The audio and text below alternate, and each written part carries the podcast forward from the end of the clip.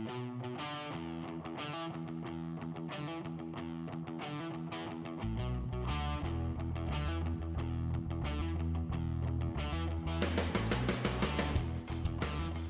morning. I'm proud to say that I'm Terry Cargus. I'm the executive director of the Petersen Automotive here, and I'd like to welcome you to the home that journalism built. Uh, as you probably are aware, Robert E. Petersen built an empire uh, out of uh, a, a humble start with a small book. Actually, in fact, we were just talking about this story this morning, uh, looking at a month's jet. Uh, Bob Petersen uh, was hired as a, uh, as a studio Uh, media representative, and when he quit the studio, the very first job that he had was uh, a guy named Madman Muntz, who was uh, waving his arms and yelling at the T V, selling appliances, but he wanted to do a car show. So Bob uh, got the job, he got hired, and the first thing that he did, he thought of, what I'll do is I'll put a book together, I'll sell ads in it for car companies and, and uh, builders that want to be in the show. And that was actually the beginning. In fact, Gigi Carlton, his longtime forty-five year assistant, uh, still has that book. But that was the origins and the beginning of Hot Rod Magazine. And it led to all kinds of things. In fact, um, one of the, one of the great legacies he's left us, besides the books that still exist, um, is this great museum. And uh, as you may know, October nineteenth, we're going to uh, go dark for about a year, till November first, when we will reopen with a brand new museum inside and out, uh, a brand new exterior, and twenty-two uh, galleries uh, here in the interior telling stories.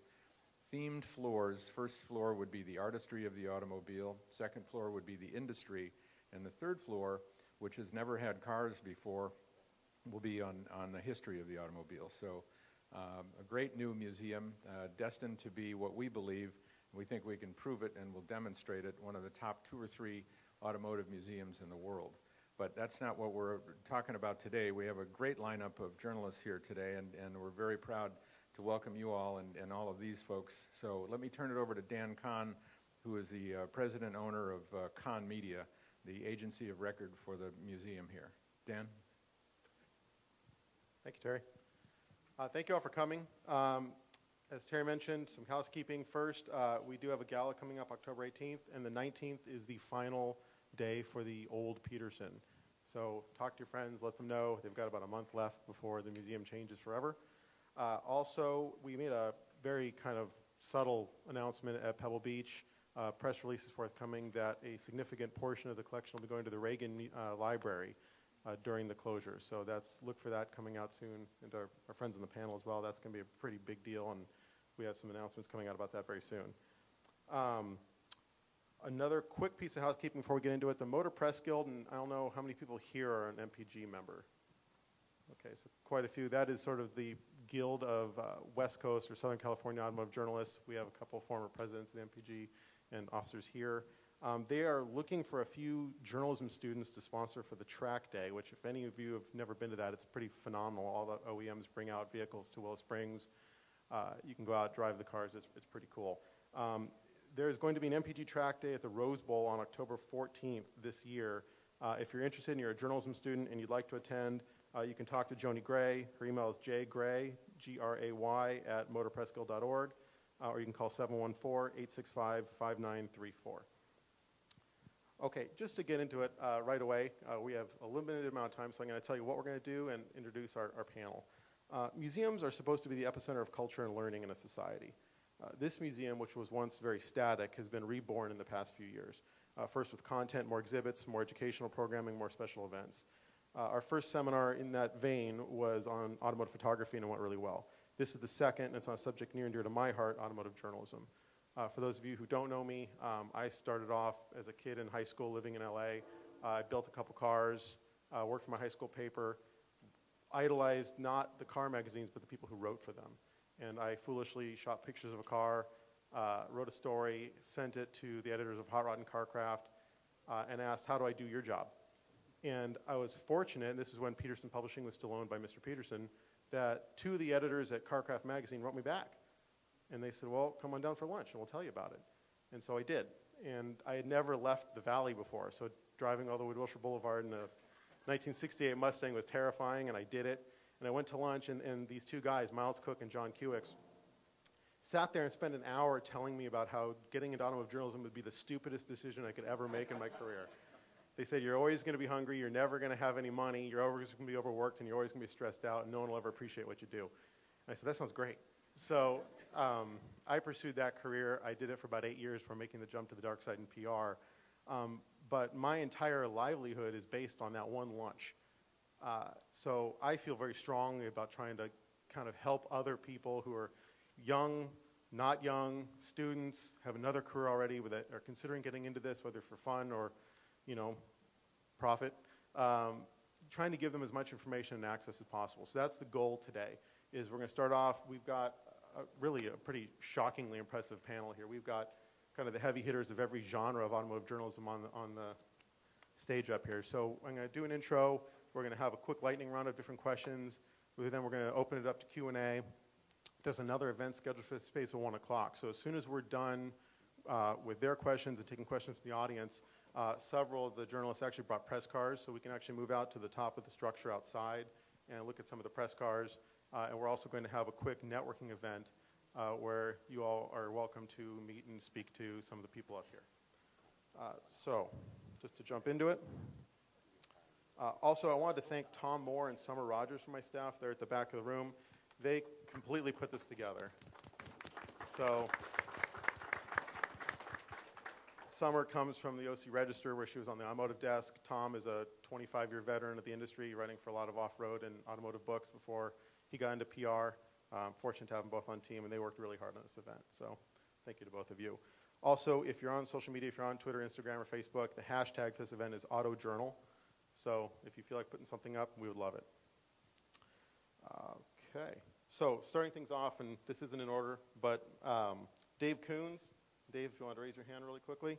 Dave Kunz is K B C T V, uh, Channel seven's automotive specialist. He's been uh, with Eyewitness News since two thousand one, uh, where he was offered a temporary part-time job uh, in college as a business major and went on to a formative career in television, K T L A, K B C. Uh, Dave is sort of the go-to guy for automotive journalism on the mainstream news here in Los Angeles. Uh, he's also a fixture at most of the car shows. If you've ever been to a show in this region, you've seen probably his Bullitt Mustang or his vintage Bronco. David uh, is a real car guy, and he's also a huge supporter of museums, so we're lucky to have him representing uh, T V news. Uh, the other David is David Undercofler uh, with the L A Times. Uh, Dave has been uh, primarily responsible for reviewing new cars and industry stories with the L A Times. Um, he also does car shows, classic car coverage, uh, profiles on business people in the industry, pretty much anything in the motorized world in Southern California has to offer. He's originally from New York and Boston. And uh, we're very fortunate to have David here as well. So thank you, David, for being here. Uh, K J Jones, Diesel Power, editor-in-chief. Uh, I've actually known K J a long time. We've had a couple different gigs that were at the same companies together. Uh, K J is really a, a legitimate legend in the high-performance Mustang community. Um, he is now the editor of Diesel Power magazine, which is one of really, a, it's kind of a rarity in the current market, where it's a really, really healthy, growing, powerful force in print journalism on the newsstand for enthusiast magazines. Um, he graduated from the University of Pittsburgh with a degree in communications. Uh, K J has also worked in radio, television, online uh, data. Uh, he worked in Ford and B M W uh, in service, and also has worked at several large automotive websites. So he's here to talk about some of the automotive niche uh, press. Uh, Jeff Glucker, the C E O and uh, editor of Hooniverse. I pulled out your signal line, whatever.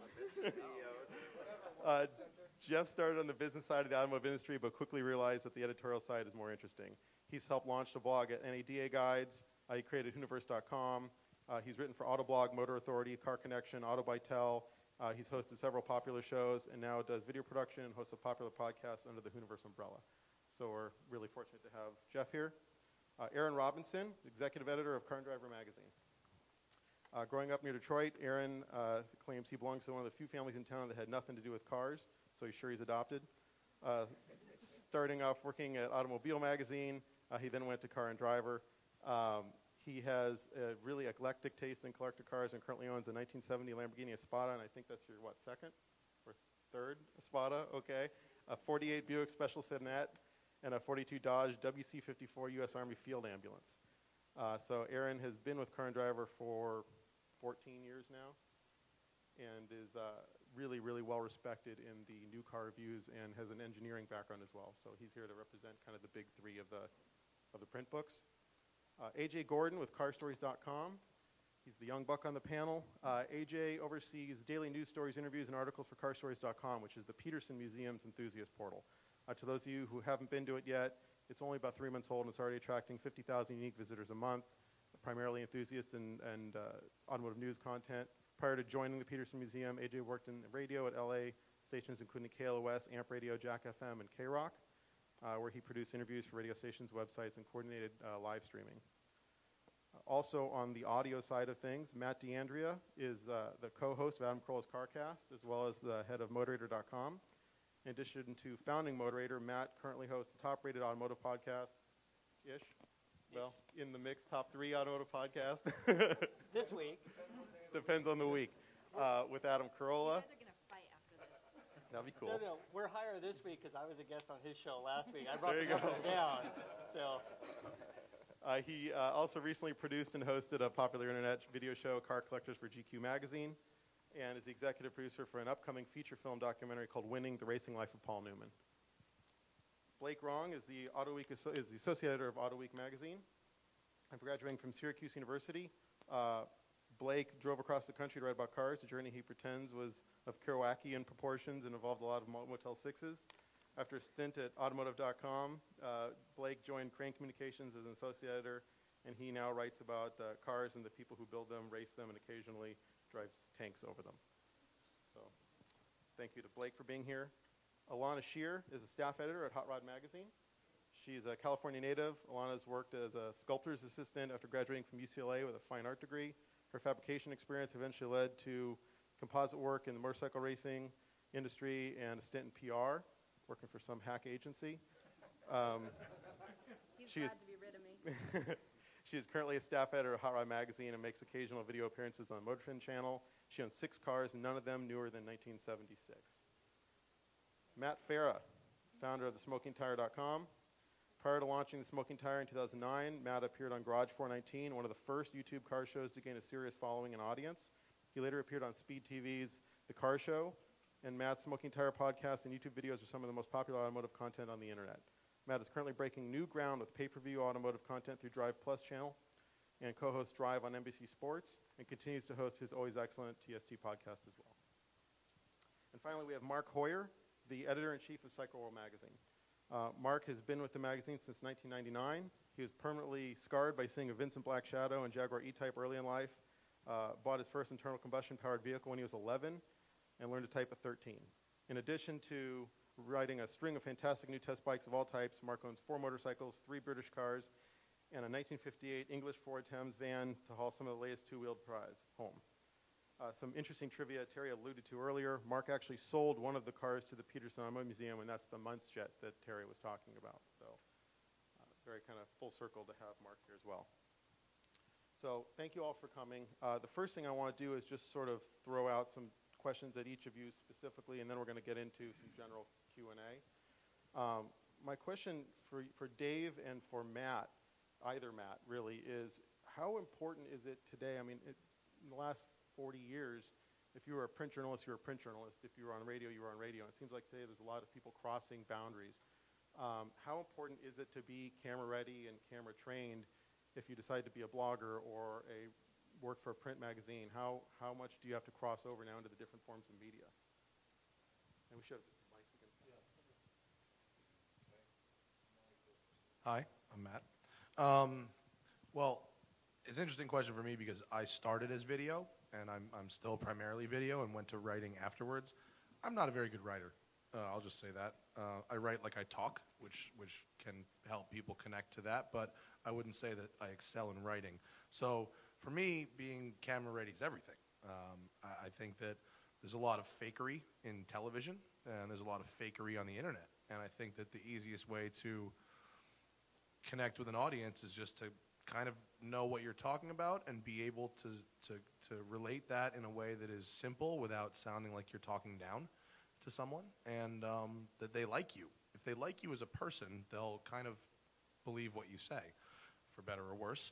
Um, and, uh, and so I guess, I don't, does that answer that question, I think? I might have gone in a different direction. Yeah, I, I would add to that that there's so many different ways to get content that these, these days that doing writing and video and podcasting and radio or whatever, you, you sort of have to do that. And if if not everybody here might do that, but pretty much all of the publications that I think you guys are involved in are kind of heading in that direction, right? Like I know Alana's doing tons of video and writing and, and social media and all kinds of stuff, and I think sort of we all need to be able to do that. That's the only reason why I, I, I sort of lean in that direction. And, and there's also, like, as as as Dan said before, there's not a lot of money in this gig, um, and so it's important to, as Adam Carolla likes to say, when we started doing T V, I was like, uh, we do the same thing and you're rich, uh, so what do you do? And he says he, he looks at, at, at it as an oil drum with twenty hoses in it all on trickle.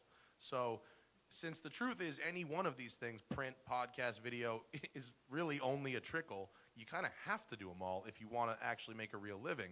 Resources like press cars and stuff like that are very limited. And so if you get a car to write an article, do a photo shoot, do a video shoot, talk about it on a podcast, you're really maximizing that, that limited resource. Well, it's funny. When I started, uh, in fact, I joined the Motor Press Guild in two thousand, and it, nothing was geared toward video from the major manufacturers. I mean, you were lucky. You had to beg to get some video. There was never any sound in it. It was terrible. Everything was geared toward print. Well, now it's gotten so much easier as far as everyone expects video. And as they were saying, it's like video is part of it, but you still have to engage, and you still have to tell a story. And if you think about a well-written magazine or newspaper or blog article, video is no different. You're telling a story, and, and you know, the good articles are a good book or anything. You don't realize how long you've been reading it. Uh, that's, that's, a, that's a good piece of video. When you don't realize that you were just standing there staring at a screen for five minutes because it flew by, um, it, it's just, it's down to engaging the, the person who you're, who you're telling this to. It's, I think it's the same thing. It's just, it's a different medium, and of course everyone, we said, has to do it. But it's still, the basics is, you know, telling a good story and getting people to really want, you know, leave them wanting more, I guess, at the end of it. Great, great feedback. Thank you. Um, the next question is really, it's, it's for, for Mark and Aaron and, um, you know, and Alana, anyone, really anyone wants to chime in, but obviously there's been a lot of talk, especially inside the industry in the last few years, about print and where print's going, and um, there are obviously big books, like some of the Bonnier books and Car and Driver and Road and Track, which were acquired by Hearst, and um, the big books seem like they're still doing well, and you see them on the newsstands, and some of the smaller enthusiast books you don't see as often, and And, and K J, if you could join in on this question as well, but what, where do you see the future of print, and how is it going to fit in the next ten to twenty years with, with the media landscape? You want to start with K J and kind of work down the row? Well, I, I'm, I have to say uh, I'm going to hope that print's still going to be around. And uh, I appreciate you for coming with the, he the heavy question as number two versus like wait until last. But um, Uh, we've gone through, as you know, quite a bit as far as transitioning or trying to transition between print into digital with the company I work for, the Enthusiast Network. Um, digital is, is, it's not a matter of, it's coming on strong. It's here, and it just, it's like a snowball. It's going down a hill, and it gets bigger and bigger and bigger. However, um, as an quote-unquote old guard person, and um, I, I think there's probably people in this room that can relate, you still like to have that magazine in your hand. You still like to go through pages, read something, put it down, come back to it. One of the things about the internet and, and some of the digital stuff is that while it's out there forever, theoretically, the hunt for it sometimes can be very difficult. Yeah, you have your searches, et cetera, but still, it's not a matter of let me go in my living room, pick the book back up, go through something, and, and, and, um, and relive it. So uh, as far as where it's going, I think, or well, I know, digital and um, internet, it's, it's, uh, it's going forward. But I, I, in my heart, not by way of it's my employment or anything, but in my heart, I think that magazines, and especially the magazines we work with, um, they still have, they still have a lot of life left, quite a bit. Um, I mean, you know, that's all above my pay grade to think about. I try not to. Um, I just like the writing, and for me, I don't care whether I'm writing for web or for print. It's a little bit different, but the same basic things still apply. I still want to try and get all my facts right, spell people's names right, spell the cars right. Um, and, y you know, I think that hopefully, I mean, what they've been telling us about print is that they'll make a, a more beautiful print product, maybe something where before you'd get a magazine, you'd read it, it'd migrate to the bathroom and it would go in the trash, and maybe now it's a bigger thing and it stays on a coffee table. You know, I'd be fine with that. Um, but like I said, as long as I'm getting to write about cars, I, I don't really care what medium it's for. Yeah, I'd, I'd echo the, those comments. Uh, I'm a content provider. Uh, if my con if you know my publisher doesn't have to you know uh, cut down three or four acres of Georgia pines to print one point three million of these every month, I'm okay with that as long as people want the content. That's the real question. Do people want to read the stories? Is there a future for long-form journalism, which is what we, you know, specialize in? And I think yes, because I think there's a certain segment of our readership uh, of the car consu of the car media cons consuming um, uh, market that wants this thing stuck in their mailbox or show up on their e-reader, whatever, once a month. And they read this and they feel that they're done. They got it. We long ago lost the the really narrowly focused guys to the internet. Um, you know, if you're a W R X guy, Subaru W R X guy, you're not going to wait for us to write about it once or twice a year. You've already gone off to a forum, which is basically a reader-written magazine. Every day I check my forum, somebody's written something interesting, and you know, I'm sure many of you are on forums. You know, there's two or three guys that know what they're talking about, and then there's just a lot of chatter. But that's basically a reader-written magazine. Well, we've lost those guys because they're not going to wait for us to write about it. They might check it out once we do, you know, a story. So we're kind of getting the automotive generalists. We're getting the, the men and women who just want the thing stuck in their mailbox. You know, I mean, it's, it's, I have the same way about consuming uh, daily media for me. I mean, unless the missiles are incoming, I don't need to check a website every five minutes to see a story developing. Once a morning, the L A Times lands on my driveway, I read the Times, I'm done. I don't need to check media all day long. I don't care, it's not that important to me. And I think that's who our reader, that's who the monthly car magazine reader is. They want that once a month hit and they want it to be good. And that's the thing. We have, thankfully, the resources to hire copy editors and hire fact checkers to make sure that content is good. So that's how we're making a fight for the magazine. You know, I feel kind of flattered that I wasn't included in the print magazine group, because it, it shows that uh, Auto Week has really um, just been thought of as an online publication. And you know, I mostly work online, but it's it does give it did give me that thrill when I had a cover story on one of our issues a few months ago. And it's there's a, there's a permanence that comes with print that you don't get with uh with the, with like a web page or anything. You know, you can archive it, you can put it in a museum, you can open it up sixty years later and auction it off or sell it or keep it or anything. And um. That's kind of the beauty of print as a medium, as an art form, as you know, versus T V or versus T V or podcasting or internet or anything. They're all different. They all have their unique characteristics, and as long as the brand stays intact, that's the key. Is you know, you you can have a magazine that started off in print like Hot Rod or Car and Driver or Auto Week, and um, y you can make the transition. But as long as you know, you know that Auto Week or Car and Driver still stands for automotive journalism and just uh. great writing and great photos and everything. You know, you can you can see it on your iPad app, which we have one. You should check it out. Mark, nice plug.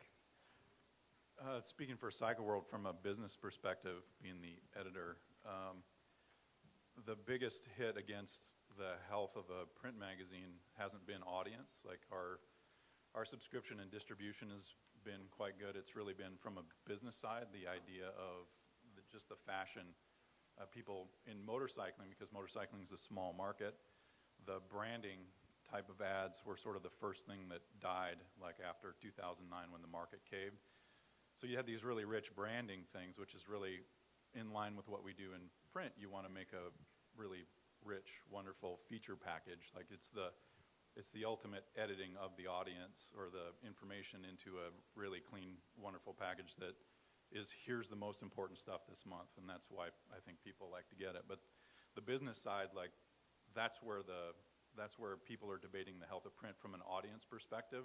It's been very stable for us, and it remains healthy. And I think a, a smaller circulation enthusiast book, you have a really strong connection with your audience versus a general interest book, like a fashion book. You, those are pretty healthy, but more general interest, you have a lot less loyalty and a lot less ardency.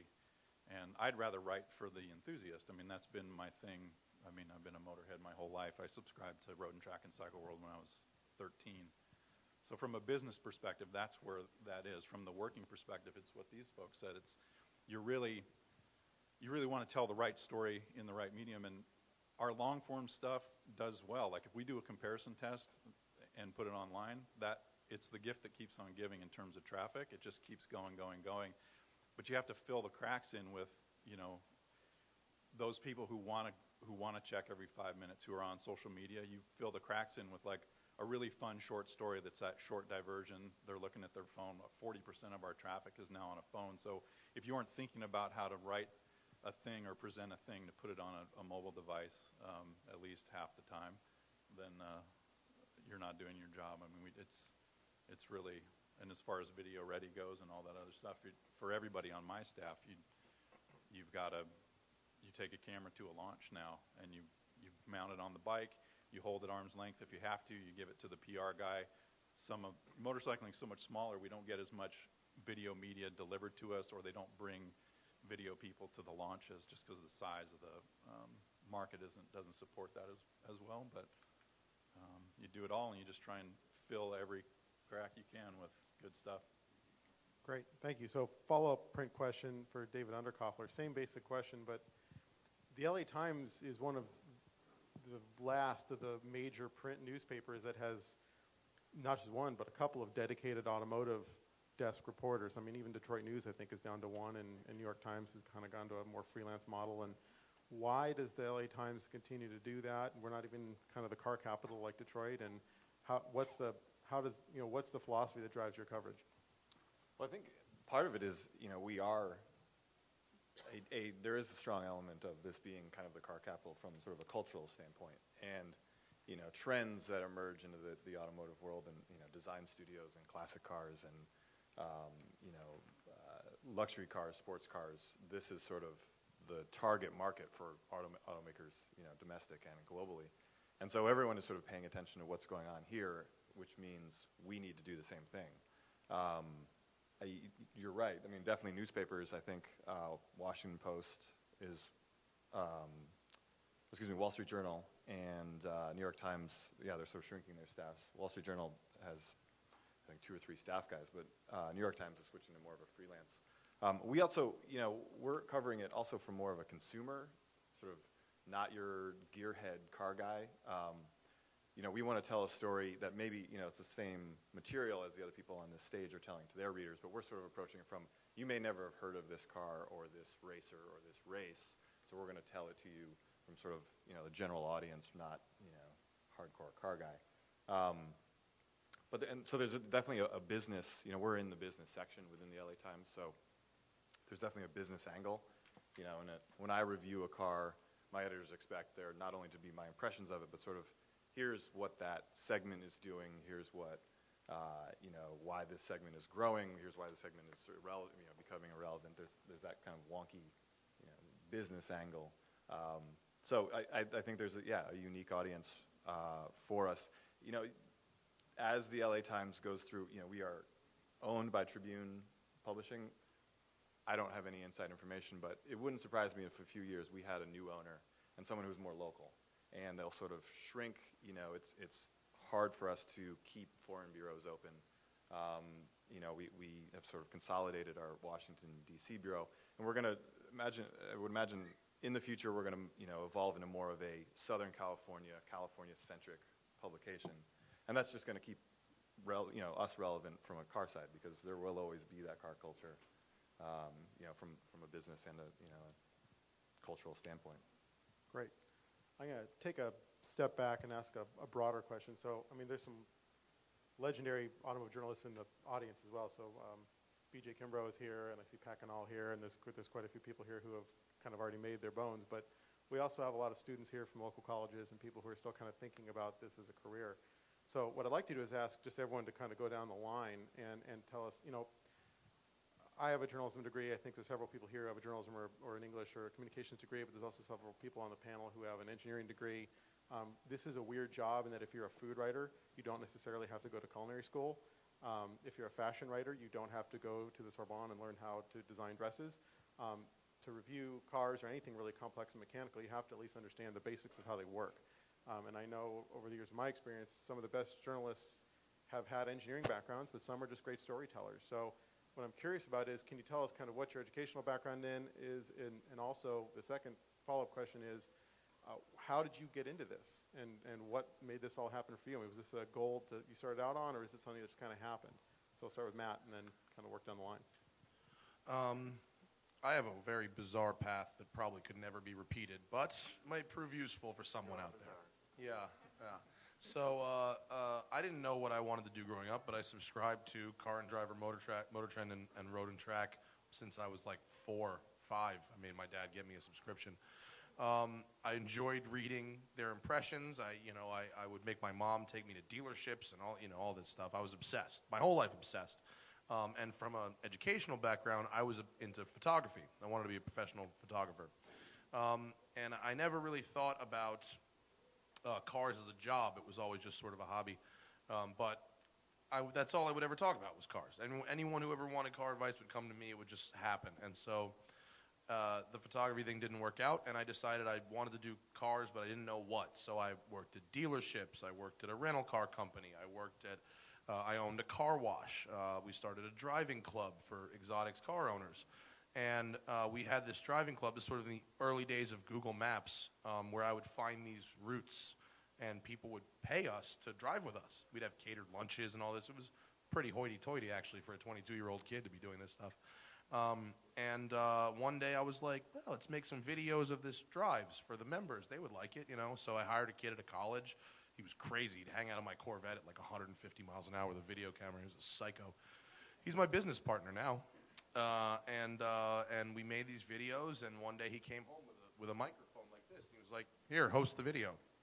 And I hosted the video, and a week later somebody called me and said, I have an internet T V show about cars we want to do, and I want you to host it. It was just done like that. And I started doing it first to promote our car club and our detailing shop, and then I realized, holy hell, this is, I have to be doing this. This is what's up, this driving other people's cars on video. This is great.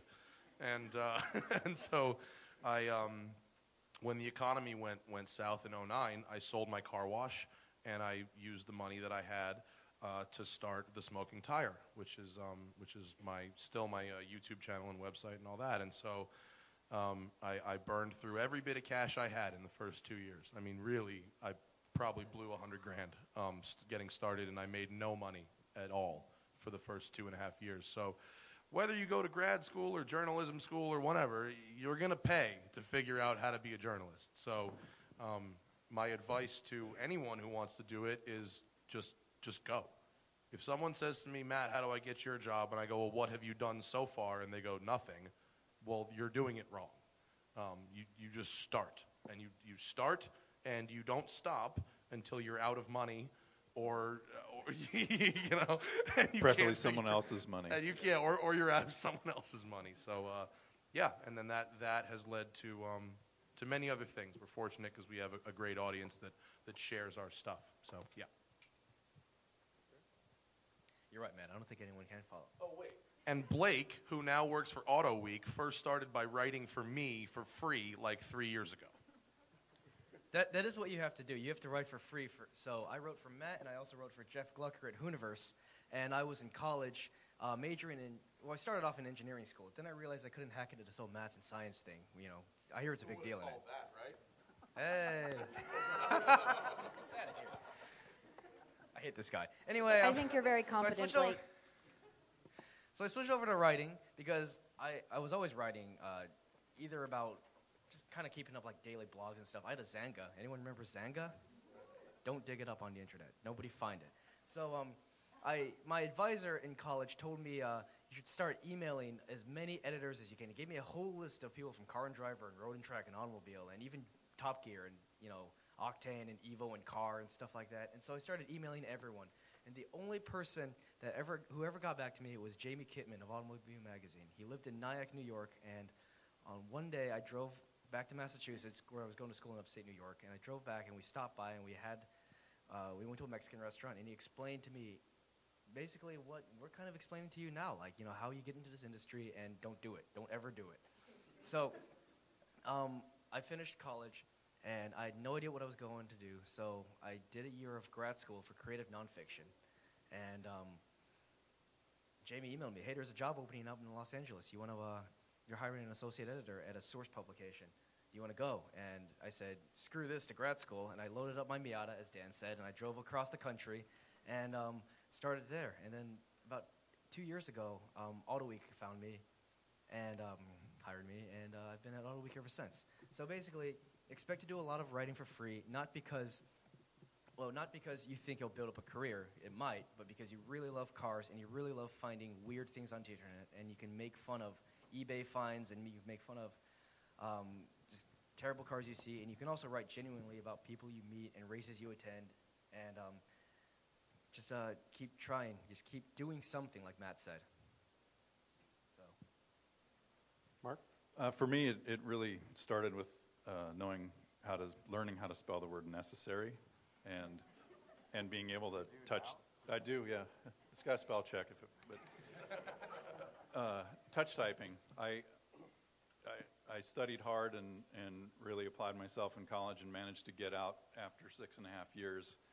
And I was sort of baffled with what, you know, I I'd used college as sort of this place where, I mean, I anyway I graduated and I got out and I was like, well, what am I going to do now? And um, I did various things, and I'd always, I've been reading magazines my whole life, and I really enjoyed the form, and I'd been writing. I used my mom's uh, manual typewriter, which I still use sometimes, to write letters all the time. And I think what these guys said, you know, generating something all the time, it's very easy now that y you can put it in a public place and, and repeatedly just keep doing stuff. Because if I looked at something that someone was, if someone expressed interest in being with Cycle World, I'd say, like, well, what's, what have you done? I mean, if you maintain a blog and you do good work on it and I can read it, then you have an idea.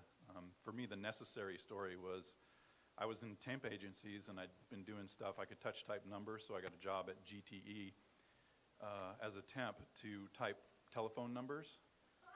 And I, in those little paper cards that they would put inside, um, we were doing it for one of the healthcare companies, and I typed thousands of numbers a day and I lost my mind. So I quit that, and I was, I bought an E-Type, my first E-Type, while I was unemployed. So like the car passion there, doing that, you know, like you just, you keep after that. And then I, I signed up at a temp agency at, a, at the recommendation of a friend's girlfriend. I went to Long Beach, which was quite a long way from where I lived, and I killed the typing test because I'd memorized it. I'd gone to so many temp agencies. It was a cold and blustery day in Zagreb, and I could just shred that.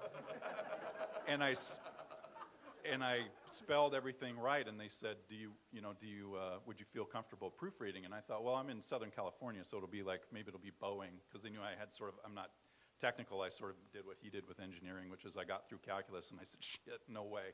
Um, so I got a temp job. They called me, and uh, they said, well, this person was there, and if she doesn't work out, we'll give you a call. That was Thursday. Friday, that person, I found out later, went to lunch and said, I'm gonna, I'm gonna take a walk at lunch, and literally took a walk. So they called me, and I went into, they called me and said, hey, um, this is the job, this is how much it pays, are you interested? And I said, yeah, and I thought cookbooks, whatever, I just, yeah, I can, I can read. And uh, it was a proofreading job, and uh, she said, it's Cycle News, which was a weekly, uh, weekly motorcycle newspaper.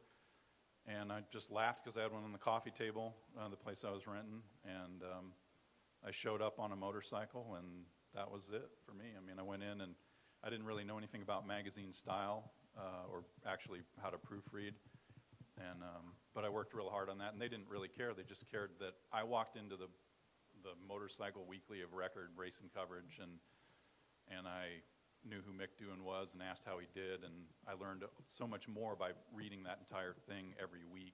It was one hundred thirty pages, one hundred sixty pages, and I read, you know, basically half of it is editorial, and I read that every week, every little molecule, and it sort of formed the foundation of knowledge there. And I loved product so much as that, and then I instituted the testing program for product, and that was really how I progressed. So I looked at what I was doing, I did race coverage, my passion was product, and I made that happen at that magazine. And then, you know, when Cycle World had a place open, I moved into Cycle World, which was really product-based, and it was kind of where, I think, where you still would want to end up if you're working in motorcycling. So. That's great. A J. Um, I sort of fell into it sort of backwards, kind of like everyone else did, and um, a little more strategically planned, because uh, I think like everyone on here, we all started off as just people who are really into motorsports and cars and motorcycles, and maybe all asked the question of, I like this, how do I figure out how to get a paycheck from it? And, and like Matt, I, I thought, do I want to go sell cars? Do I want to you know, be a detailer? Do I want to be a mechanic? And I don't have a mechanical bone in my body, uh, and I'm not a good salesman. And I, you know, I just, for this job, for at the museum, I was really bored with my last job. Um, and I kept saying, I know digital content. I know how to program a website. I know how to share content. I know how to create articles. How do I do that around cars? And you know, luckily, I saw an opening here at the Petersen, and I was able to call them up and say, I'm your guy because you need someone who can do this around cars. I can't work on a car. I can't detail a car. Uh, I like being around them, but I can create stories around them, and I, I can uh, you know, share those stories and bring in an audience. And I think that's sort of what it takes to get a job in not just automotive journalism or journalism at all, but any sort of job is just figure out what you're good at and what you know how to do, and then figure out how to apply it to what you want to do. Um, you know, I, I'm not a writer. I can't write at all. I'm dyslexic. Um, I l- appreciate journalism. I, in fact, don't, you know, I was never a big reader as a kid. I wasn't, I didn't like fictional reading, but I would read magazines and car magazines just because that's what I like to read. But I'm good at interviewing people. I'm good at doing a podcast, hosting a podcast. So I play to my strengths, and I figured out, well, I can take talking to people and interviewing, turn that into a podcast, and you know, I was able to sort of create a job out of that and, and turn into, uh, uh, you know, make an income off of it and be around cars and be around what I like to do. So I, you know, figure out what it is you're good at. And, and to go back to what Blake was saying, working for free, I mean, internships are where you're going to get your job. You're not going to get it just showing your degree. I've, I don't have a degree. I've never been asked if I've had a degree. And but I got in early and often, and nothing was too inappropriate or big of a job or beneath me to do. Uh, and I just sort of got face time and in front of people. And before content, before websites, I just wanted to be a radio D J. I just wanted to introduce songs, and that was it. And in order to go work at a radio station, I had to figure out how to edit audio, and I had to figure out how to upload stuff to a website. So it, you know, it kind of nicely progressed, because to be around cars, I had to upload content to a website and, and create content and manage, uh, you know, manage a daily news site. I can testify nothing's in, too inappropriate for A J. No, no, we, um, we have traded uh, we have traded intern stories.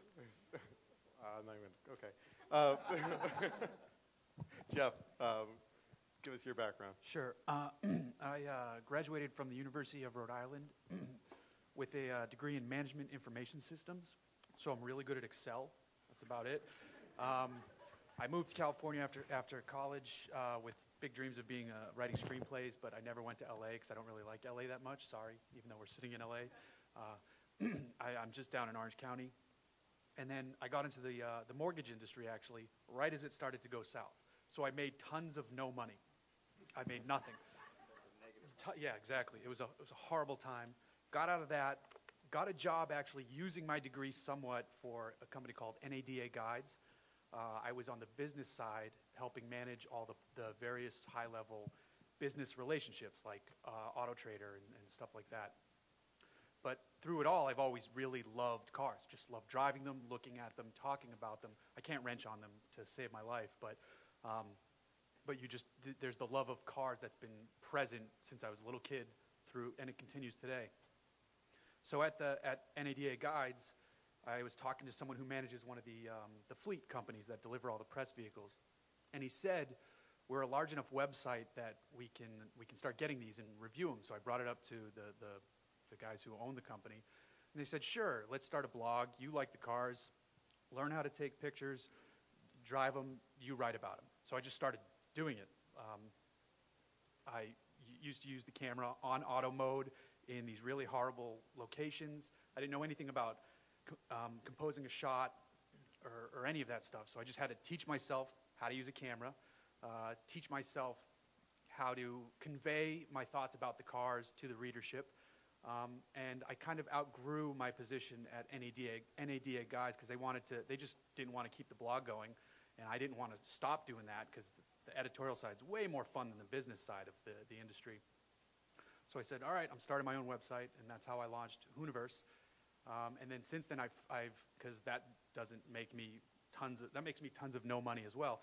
Um, so you have to freelance to, yeah, exactly. You have to freelance to supplement your love of what you're doing, so you, you start forming relationships um, with these other websites and the, the editors behind them, uh, providing the same type of content geared towards their respective audiences. And uh, as you do that, you learn how to refine your writing, how to um, get better shots with your, with your camera, and you go from there. Well, also, I'm still trying to grow my own website. So it's, it's, a, it's a balance of my time and, and how I can learn new skills.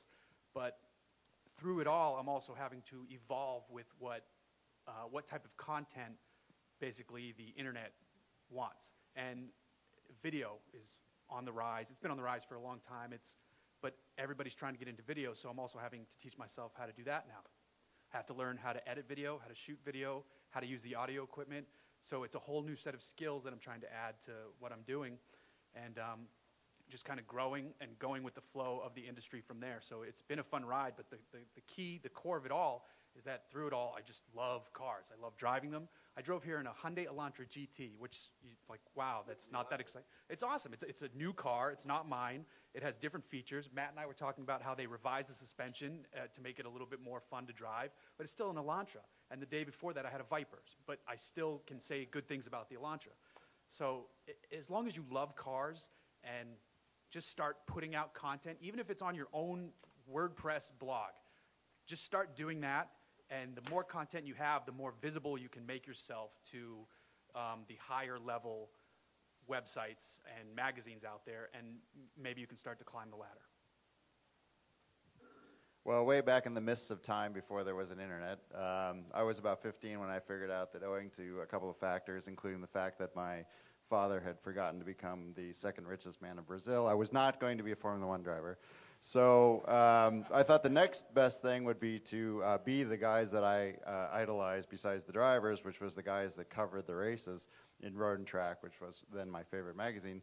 And um, so that's kind of when I entered college with really no plans. That was the sort of the vague ember of a plan that I was following. And um, I was a reading and writing um, major. Basically, I was a history major at Michigan because uh, that's what an undergraduate history history degree is, is reading and writing. And um, I, anybody who knows me knows that engineering was definitely not a possibility. And uh, while I was in college, I was in a car club, and uh, one of the guys in the car club was a gopher for Automobile Magazine, and he was graduating onto bigger and better things. Actually, he's now a multi-franchise dealer in Ohio and probably, you know, a tens of millionaire. Anyway, he said, "Do you want this job at Automobile? Because I'm leaving." And I said, "Sure." So I went for the first time into the uh, hallowed halls of a real car magazine, and I said, "These people have nice offices, and they get new cars to drive every day, and they get to go all over the world, you know, driving cars, new cars. That's what I want to do. Forget the racing thing. It's a terrible job." So. Uh, so apologies to anybody who actually does it. So uh, it doesn't pay well. It's terrible hours. You're traveling all the time. Anyway, uh, so when I got out of college, uh, I made it my mission to go to work for a car magazine. Um, the problem was it was nineteen ninety. The economy was terrible, and nobody was hiring. And so I had to do it the long way. It took me ten years. I was a journalist, and I I went to Washington. I worked for a wire service. I had a Uh, press passes to the Capitol Hill and the White House, which for five minutes made me debate my career decision. But I ended up getting a job with the N A D A Monthly magazine for car dealers, and then from that went to Automotive News, which is a weekly publication for the car industry. And um, I got to know a lot of people at car magazines, and um, uh, one of my friends was killed testing a car for Car and Driver, and um, about three months later, my kind of mentor in the business, Don Sherman, said, "Okay, it's time. Contact Chubba. Send him your resume." And uh, I sent Chubba a resume, and he hired me, shockingly, um, because he hired me for a job testing, and they I was the first non-engineer to have that job in the history of the magazine. And um, Uh, when I moved into Don's office, I had the Don Schrader, the fellow who was killed, I had to clean out his office because nobody at the magazine could bring themselves to come clean out the desk. And um, that was my start fourteen years ago at Car and Driver. A lot of people come up to me and say, I love cars, how do I get that job? And I say, well, the problem is, is that car love is only one of the things, and I'm going to use my propaganda. Well, car love is only one of the things we sell. If you'll notice, this is paper with pictures and, right, thank you, uh, paper with photographs and writing. Um, so if you want to work for a car magazine, you either got to be able to know how to print a magazine, or you got to be able to know how to take pictures, or you got to know how to write, um, write about cars. The car love is just one part of it. We can find all kinds of people who love cars. The challenge is finding people who can convey that love in print or in photographs, and, and that's where we run into difficulty. And you'd be shocked at how difficult it is to find people who can do this job the way we want to do it. If it was easy, everybody would do it, and none of us would be here because we'd all be out, you know, shoveling garbage. It's, uh, it's not easy, and, um, and that's what we really struggle. When, when we have a vacancy, which granted is not that often, it's very difficult for us to find good candidates, and we tend to look horizontally at the other magazines. And I, I've always thought we should look either outside uh, the car magazine business or find some young people, whether they're wrenching on cars in a dealership, something, but they have to bring me something that shows that shows us that they can do something besides love cars, because that's just one uh, aspect of the job. And so, as people have said, you know, previously, you have to generate some kind of content. Now, nowadays, it's easy. You need a laptop and a connection to the internet. When I started, it wasn't so easy to generate clips. But uh, nowadays it is, and you have to bring me something that shows me that you have a spark, that you, um, as Patrick Bedard said when I was first hired at Car and Driver, that you, your fingertips smile, and uh, that's, uh, that's the hardest thing to find. Uh, well, so I ended up studying art at U C L A um, and graduated with a degree in uh, photography and sculpture. Um, And I didn't drive until I was twenty-one. I didn't know how to drive. Um, and so I was already out of my parents' house. I had nothing to learn on, so I bought a car. I bought a seventy-three Plymouth Duster. And uh, I used to have to have my roommate move it from side to side on the street because I, I didn't have a license yet, and we had street cleaning. I lived in Hollywood. Uh, one day the starter went out. We had to pull it, push it up on the, on the curb, and I changed the starter before I could legally drive it. Um, And luckily I had some friends to help me with this, but I really enjoyed it. And once I did get my license and get comfortable driving, I, it was def it was just one of those, where have you been all my life moments. Like, I should have been doing this my entire life. I, I love you. So, um, so then I decided, well, I've got to learn more about this. So I started reading car magazines, and I would read my neighbor's Car Craft mostly. And uh, I didn't understand anything except maybe the adjectives. I'm like, oh, something's blue. Um, but you read it enough, and you know, a year later, I could read through the whole thing and be like, I know, I know all of this stuff. I would go to car shows. I'd talk to people. I'd just stand there and be quiet while smarter people were talking. And uh, it starts to sink in. So I was like, I want to do this. I want to write for a car magazine. So I applied to CarCraft, and uh, they just ignored me. So I did some other stuff. I, I worked making carbon fiber for racing motorcycles. Uh, sculpture background helped with that. Uh, I worked one summer at a restoration place just taking things apart. Um, And, uh, and then I started doing um, automotive P R. Oh, somewhere in there I, I applied to CarCraft again. This time they, uh, they did reply, but they turned me down.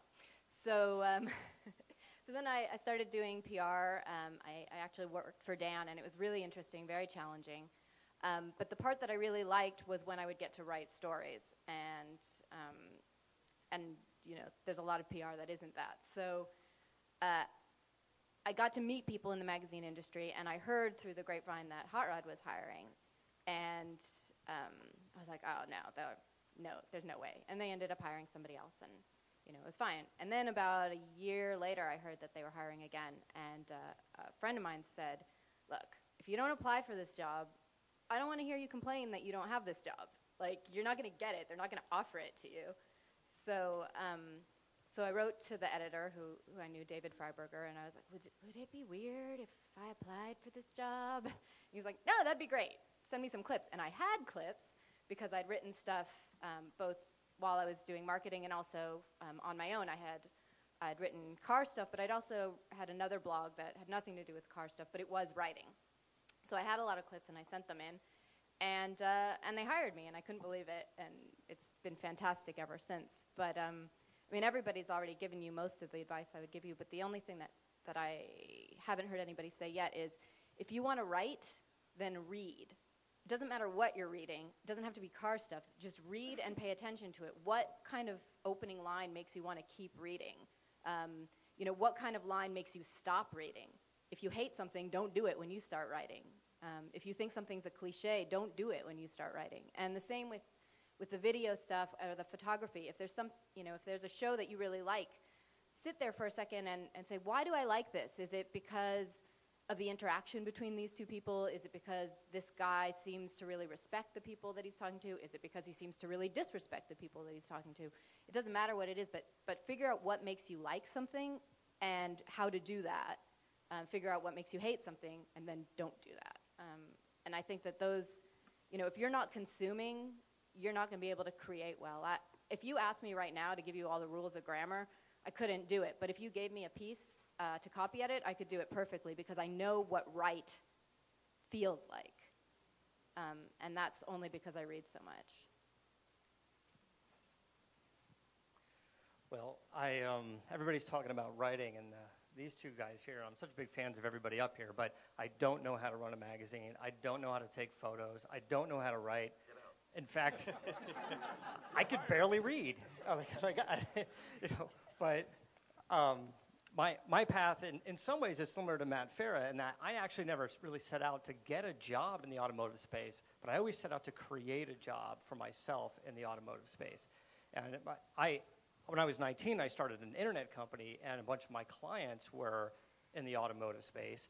And when I got out of that business, I knew I wanted to get into automotive, but I didn't know what I wanted to do. Now, I tend to lean more into the aftermarket side of things, the performance aftermarket. So I knew, for example, the SEMA show was sort of the mecca of aftermarket. So I just found a way to get to the SEMA show, and I went up to everybody I can possibly meet and just said, hi, my name is Matt. You don't know me, but you will. And you're going to see me again and again and again and again and again.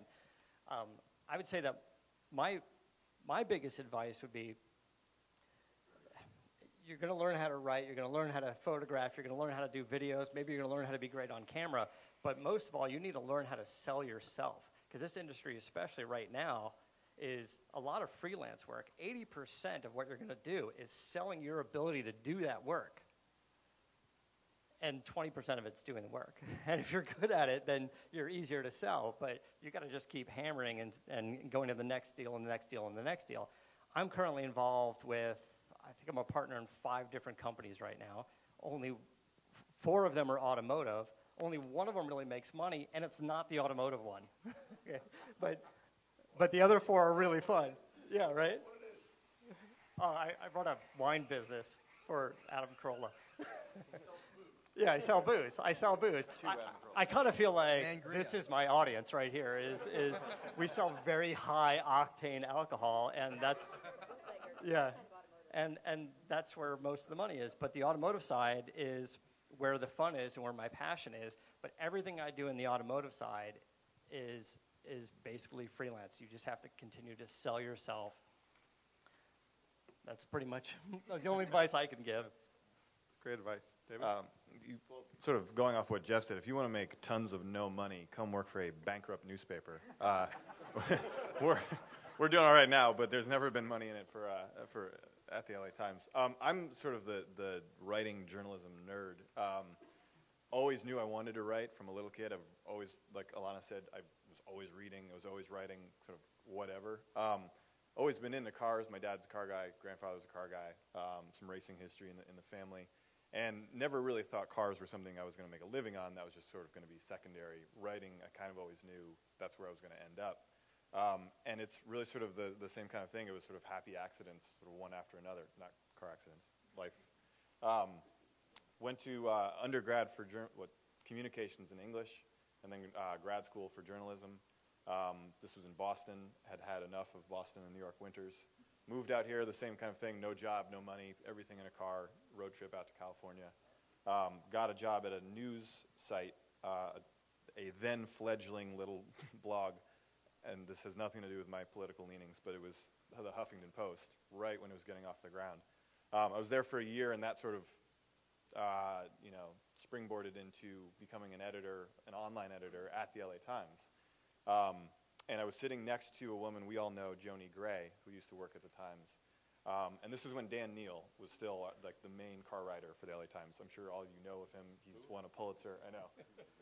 Big shoes to fill. And so he was he was still there, and, and Joni and I would talk about cars, and, and you know, sort of what Matt said too. Just she was like, "Do you want to just write some car stuff on the side? We can't pay you. If we you know we can send you to some automotive events. We can sell, send you to the L A Auto Show. Just go and just like obviously you like cars and you like writing. Just go see what you find, write about it." And so I started doing that for three or four years.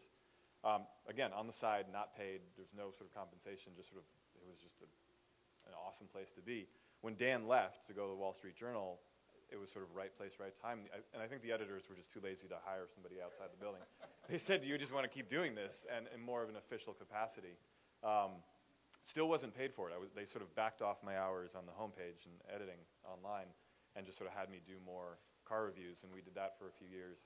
Uh, it went really well, and then t almost three years ago, we sort of made it official and uh, brought back a section in the L A Times called Highway One, which we had sort of killed off uh, a number of years ago.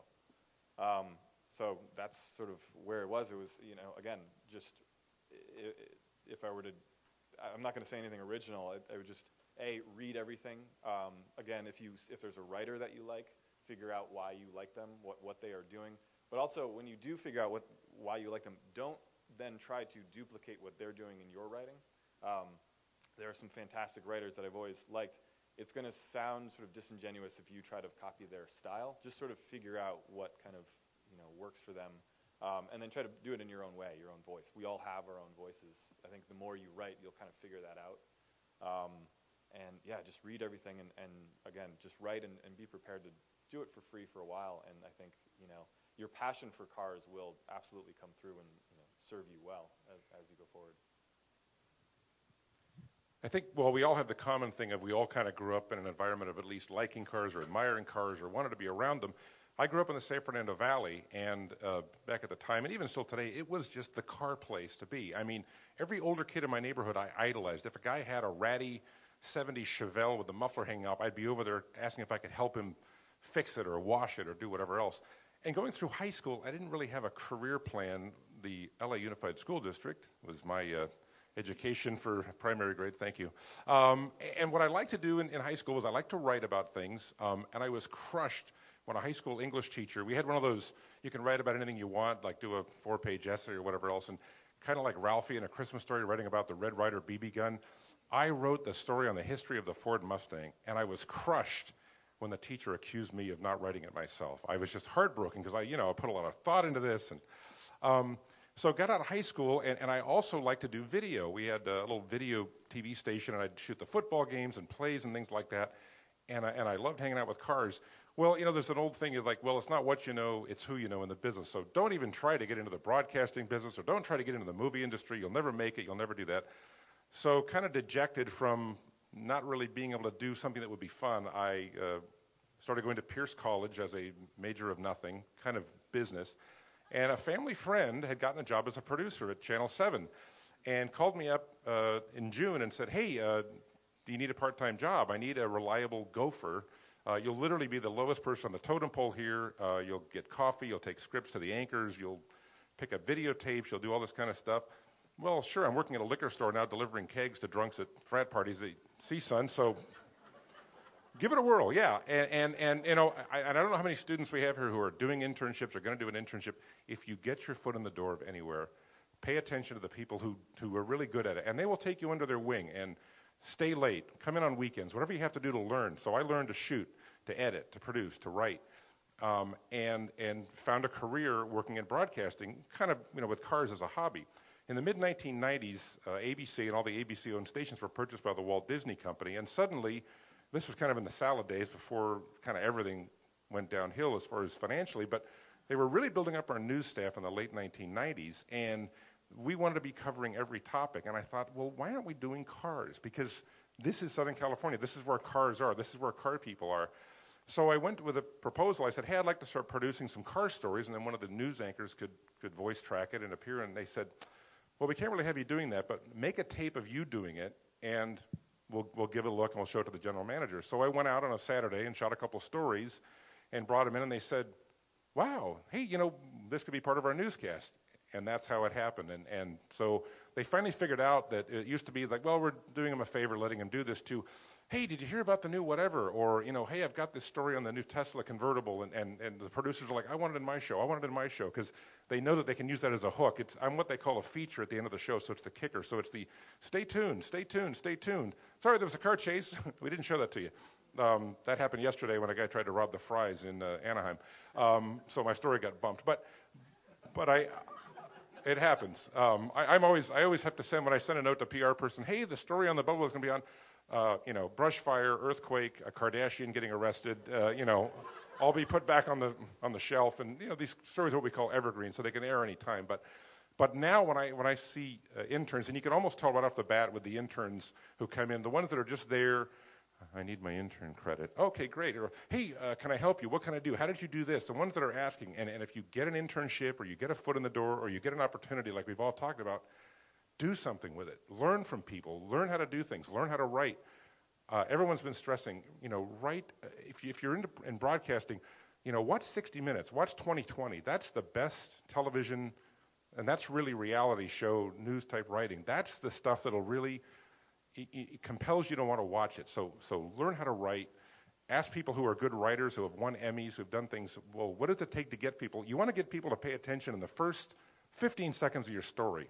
If you start going, oh, blah, blah, blah, the new Hellcat has seven hundred seven horsepower, and it has a six-speed manual transmission, and it has nineteen inch brake. I mean, you can't just start prattling off facts. You have to kind of hook people in. Same, same with a, any kind of a story. But find out how the people who really do it, do it well, as people have been talking, and, and learn from that, and, and keep learning. I, I love to read. I love to find out things. I like to know what's going on, and I try and always try to be striving to do it better. Because remember, there's always going to be someone else trying to get your job. So always be working to do it a little better and better. And uh, once you get the start, just uh, do with it what you can. Whenever I think about that question, you know, how did you get into this? Because people, uh, they they ask me a, a lot, and uh, it's, I'll give you the short form of, of a pretty long story and a pretty convoluted story. Um, when I think about it, it's just like a miracle that I'm, I've been able to do what I've been doing for the uh, for the last ten years, and that's being in the automotive space as a as a writer, as a journalist. Um, started life as a car guy. Um, The embarrassment story that my mom tells is that I used to sleep with my Hot Wheels, and and like literally sleep with Hot Wheels with a death grip, and wouldn't let them let wouldn't let them go all night. That whole thing. But uh, writing um, in my senior year of high school, we had a torturous two-hour every Monday writing workshop, if you will, where uh, a, a Shakespearean passage or just something that I had zero interest in was presented to us, and we had to write about it. And you couldn't give back a paragraph. You were given a paragraph to create three pages or so. And I would just fail. I, it, horrible at them, because I just was not interested in it. However, the, um, the teacher was gracious enough to, every once in a while, give us open comp, open composition. If I wrote about cars, I got A's. It, it just, it was amazing. So the love for cars, paying attention enough in that class to learn how to be able to write, that's where it started to manifest itself. Um, what I wanted to do, though, as far as career, I wanted to be an engineer. I wanted to be an automotive engineer, specifically design engines. I um, took shop in, in school, um, you know, hot rodded my mom's car, the, ho the whole thing, and, and started to build cars and buy cars. And uh, I wanted to build engines. That's really what I wanted to do. But like some of our, our panelists, the math was horrible. There, you know, it's like, why do I need math when my hands are brilliant? Let's go. And um, people at various universities weren't accepting me as an engineer. And um, I wanted to go to a school called Denver Automotive and Diesel College, and my dad deemed that a glorified garage, and there's no fucking way you're going. It's like, it's like, okay. So with... Uh, with very, very, very few options left, and the rest of my class getting accepted at various schools, et cetera. Um, took a trip to the University of Pittsburgh, and I'm very thankful. I don't know the gentleman's name, but the, the uh, admissions person that I sat with pulled it out. He's, he's the one that, that shined the light. He said, look, the reason why you're not getting into these engineering schools is because your math sucks, bottom line. It's like, oh, okay, all right, cool. And what we can do here at the University of, Pitt- University of Pittsburgh is accept you in general studies and then build your math up. You can go on and be the greatest engineer in the world. I said, that's too much fucking school. Way, way too much, way too much school for me. So I accepted radio as my path. I, um, what do I like? What can I do? Communication sounds pretty cool. Tony Dorsett took communications classes. I like Tony Dorsett. We'll do communications. And uh, got into radio at the, at the, um, the uh, student-run radio station and found internships and interned at professional radio stations. And my, my goal was to be a radio programmer, not necessarily be an on-air person, but just run the station, program the station, design the music, design the playlists and stuff like that. And uh, things worked out pretty well. Through internships and getting the experience, I finished out my career at W P T S. It's uh, our student F M station, and I was the first station manager of the F M station. So with that, it's like, all right, the, uh, the way this plays out is you're supposed to now work in a very small market station, get your pro experience, and at that time, The uh, the big chip was to, to go to New York. You wanted to get into New York radio. Um, I'm from New York, but I was ready to accept the small North Carolina station or wherever have you. But they sending my tape out like crazy and not getting any kind of jobs, no jobs at all. And uh, almost another last ditch. Um, student advisor at Pitt said that C B S News is. has an intern program for graduated seniors and juniors. And I'm a graduated senior, so went to that intern pro- program in New York, did very well, and at the end of the summer, uh, I explained, look, I don't have school to go back to. I, I could use a job, and was fortunate enough to land a job as a desk assistant on a radio desk at C B S News. Now, a desk assistant, for those who don't know, that's an advanced intern. You're, you're, you're, you're, not, you're not an intern, but you're doing quite a bit. You're on the phones, exactly. You're, it's, it's, a, it's a grunt position that's entry level in that business.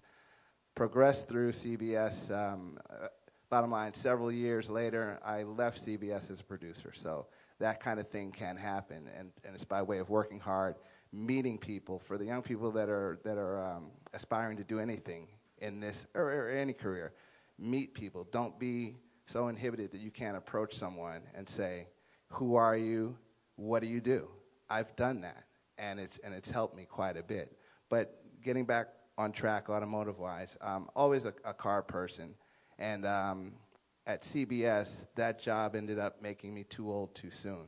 At twenty-two years old, literally like burning out on on, on hard news, just stuff that's happening in the world, the hours, um, life goes away. You know, it's Saturday night, and everybody else that you know is at a club or partying or doing whatever, and you have to work an overnight shift or something like that. And the, and the overnight shift keeps coming your way. It's like, this is terrible. I've got to do something else.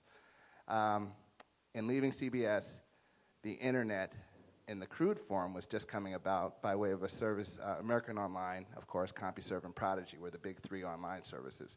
I left C B S to go to Prodigy, and that was a challenge in that people didn't know what the internet was. Like, you know, you guys are all pretty lucky because you know the internet for what it is today. It was a very, very crude, slow thing. You had twenty-four or twelve hundred baud modems that sending a message on a bulletin board, not a forum or a blog, but sending a message took a day to cycle to that next person's uh, mailbox and stuff. But at Prodigy, I landed a job there in the newsroom. So I'm still a news guy, and I don't want to be, but um, I'm writing news for Prodigy. And uh, realized the new stuff is not what I want to do. I thought that getting into it by way of C B S would end me and finish, um, help me end up on the F M side doing music radio. Um, I worked through Prodigy up to uh, another producer type of job in the new business ventures department. And K J, uh, can we fast forward to Edmonds? Can you talk a little bit about? Oh yeah, yeah, yeah, definitely. Thank you, because it's a long story. Um, anyway, the fast forward to Edmonds goes this way. In nineteen ninety-seven or nineteen ninety-six, I was I was kind of through with a lot of things, um, Prodigy and, and just a lot of things. And I, in ninety-four, I met my wife, Crystal. And I was also, at this point, a Mustang guy um, and wanted to be someone in this this arena. So I packed everything up and moved from New York to Los Angeles, and the the, the mission was to get a job in cars at this point. Um, started some for experience, because I had none in the automotive arena.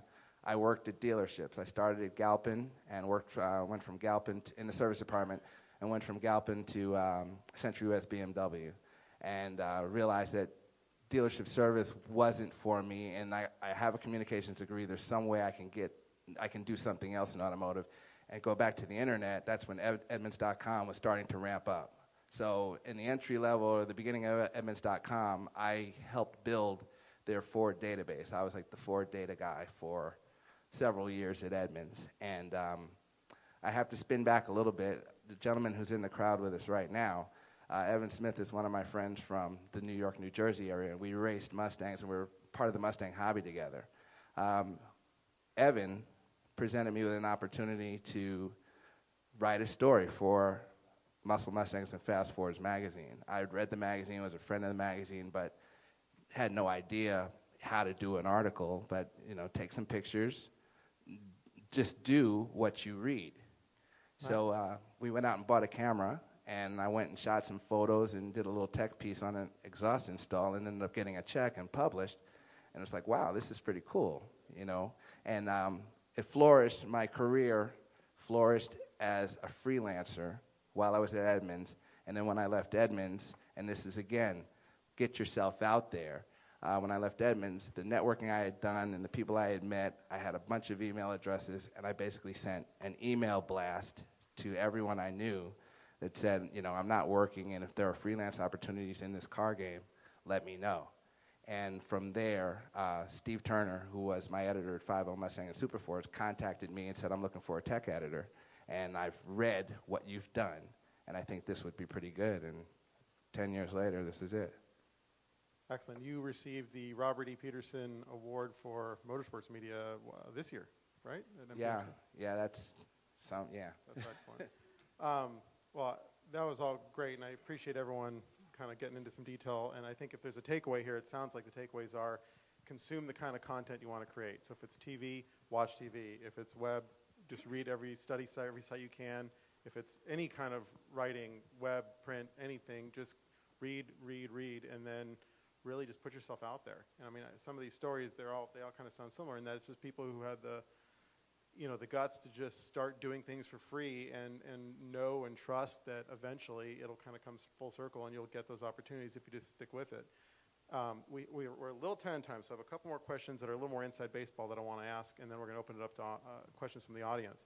Um, we're in a free market economy. Uh, Obviously, everything in our economy is sort of based on supply and demand. I think something that Aaron touched on, but it's an interesting point, is I've, throughout my career, I'm sure everyone here has had the same experience, you meet a lot of people who say, I want to do this for a living. I want to be an automotive journalist. I want to be the next Chris Harris. I want to be you know, the next you know, automotive photographer, whatever it is. Um, a lot of people say they want to do it. There's a very limited number of jobs. And I would say in the, all, the entirety of all of automotive journalism, T V, you know, web, digital, everything, there's maybe less than a thousand jobs for actual content creators. You know, there's a lot of salespeople and graphic design and stuff, but for actual, you know, writers, producers, there's maybe a thousand jobs, and there's probably hundreds of thousands of jobs, people that want those jobs. So it, it's it's a tough deal because there's there's a large supply of people that want to do it, and there's a very small demand for it. Um, what's interesting over the last really two or three years is in the past, if there was a, you know, if, you know, any kind of content had a similar model, whether it was a magazine or it was a T V show, it was Top Gear, or it was even something on the web. It was sort of, you, you put the content out, content out there and either charge for the magazine or you charge for advertising or both. Um, what's changed with podcasting, and we have several prominent podcasters here, what's changed with YouTube is now there's there's this premium paid content where you go buy Car and Driver, but there's also free content where you can go on car and driver dot com and you can read the stories. And then there's a freemium model where some people kind of get hooked into a, you know, an experience where they listen to a podcast and they want to pay to get more. Um, so something I'd like to talk about is kind of that changing landscape, and, and not only how does it work, but also how, how do you get paid? And as someone in the new media, if you say, hey, I'm just a kid and I've got this blog, and you know, I'm, I'm like we have a, a, you know, there's a kid that we work with in my agency who's got a, an Instagram account with three hundred fifty thousand followers who just posts car pictures every day. He doesn't get paid. He just does it because he likes to do it. How does he get a job? Does he go get a job at a traditional media company? Does he find a way to monetize that? Is he taking those Yeah, yeah, no, that's the other thing is, and that's part of the question is, he's not. About eighty percent of those pictures he's stealing, essentially, off Google. So how does that all work? How do you protect your content, and how does the freemium model work? And, and I'll, I'll, I'll hand it to Matt first, because you're doing something sort of interesting with Drive Plus, and if you can explain what you're doing, and then maybe we can just kind of see who wants to talk about okay. it. Okay, I'll, I'll, I'll back up as to first why we started this really quick, and I, I, I won't ramble on, I promise. So, so in the past, YouTube has worked a certain way. You have a partnership agreement with YouTube, your channel, okay, and they pay you on a what is called a C P M model, dollars per one thousand views, okay? So it, uh, the average is around three to five. Really good content gets eight or nine, and that's dollars per thousand views. So quick math, if you get a million views a month, nine grand, okay? Now that's, that's gross. YouTube takes forty-five percent off the top immediately, immediately, just for the privilege. So anyone who says uploading a video to YouTube is free is lying or stupid. So um, in two thousand eight, two thousand nine, YouTube was really, it was this. It was this is where it's going. The ad dollars are there. They're coming in. They're going to be, it's going to be the new T V in, in five years. Another five years have, oh, no, it's, it's five more years, five more years. And then what's happened in the last two years, is, or two to three years, is two things. One, ad block software. thirty percent of all viewers use ad block software, so you get zero from them. The other is a shift to mobile, as we were learning. Many people are reading magazine articles on their phone. Same with videos. Mobile ad revenue pays twenty percent what desktop views pay. So when you talk about a sixty percent shift to mobile at twenty percent of the revenue, thirty percent of people are using ad block, and YouTube takes forty-five percent right off the top. Well, let's say we started with one hundred dollars. What you're left with is about twenty-two dollars. And now you have to go make the content. So if you're a video game channel and all you need is an Xbox, a Twitch stream, and, and, and, a, and a, a game to play, and you can literally do it from your couch, well, that's great, because your, your, your investment is five hundred bucks, and then you're just making videos forever. We have, my, my company is very small. There's, there's four of us. We have about sixty thousand dollars worth of camera equipment, which sounds like a lot, but in L A it's really nothing. Um, but we have travel, fuel, food, Um, um, uh, maintenance of our gear, our office, our internet connections. Um, the, a standard YouTube revenue model will not support that, period. And there is no proven ad model that will support that, period. Unless you take what I would consider to be a big sellout deal from an O E M. Okay, and you, if you review cars for a living, well, sorry, Aaron, you can't take money from manufacturers. You, and, and they're the I'm only still ones waiting for my check. What money? Yeah. Well, you're, people who wear suits at your company, you have those checks. Um, so um, on, on another channel that I work for called Drive, um, the, the game was over. That was it. The, the money could not, the, the incoming money could not support that, those videos. So it was either, and, it was, and there was one point four million subscribers on this YouTube channel. You go, oh my God, a YouTube channel with one point four million subscribers? That's so much money. How could that not support it? It doesn't. It's not even close. And because of the math I just did for you, which, by the way, me telling you that math is in violation of my YouTube content co contract. So I can actually get kicked off of YouTube if I if I if that math is in of record somewhere. No, no, no. I, I don't care. I don't let them kick me off. I don't care. I, if, if, if, it, if, it, if I can, if I'll martyr for that cause, fine. If they kick me off, so be it. Um, so anyway, with this channel called Drive, even with one point four million subscribers and all the revenue that brings, it's still not enough. So we've had to do what they call the freemium model, which is now, rather than making fifteen minute videos, we have a paywall. So we'll make a, we'll go out and we'll film. Let's call. I went and filmed the new Lexus R C F, and I'll do a four minute free video, which we'll still have ad revenue from, and then we'll have a fifteen or twenty minute premium video, which costs four dollars a month to access that. Just, you know, it, it, it is working. We have enough money to continue, although it hurts a little bit to go from getting two or three million views a video to twenty thousand, even though those people are, have paid for it. What another side effect was, in the two weeks following the announcement of this, Drive lost four hundred thousand subscribers. Not only do they not want to pay, they hit unsubscribe for the free stuff, too. They, it was like, we're like, okay, we're not going to film cars anymore. Instead, we're only going to film kicking babies down the road. They were like so furious at the audacity of us to charge for content. It's the internet. It's free. I don't care. Uh, uh. And by the way, we don't want to watch ads either. They're five, you know, so, so generating revenue in the digital space is really, really hard, which is why uh, one of those channels has moved to the paid subscription. Mine, I, I'm committed to not doing that, so I have the twenty hoses in a barrel model.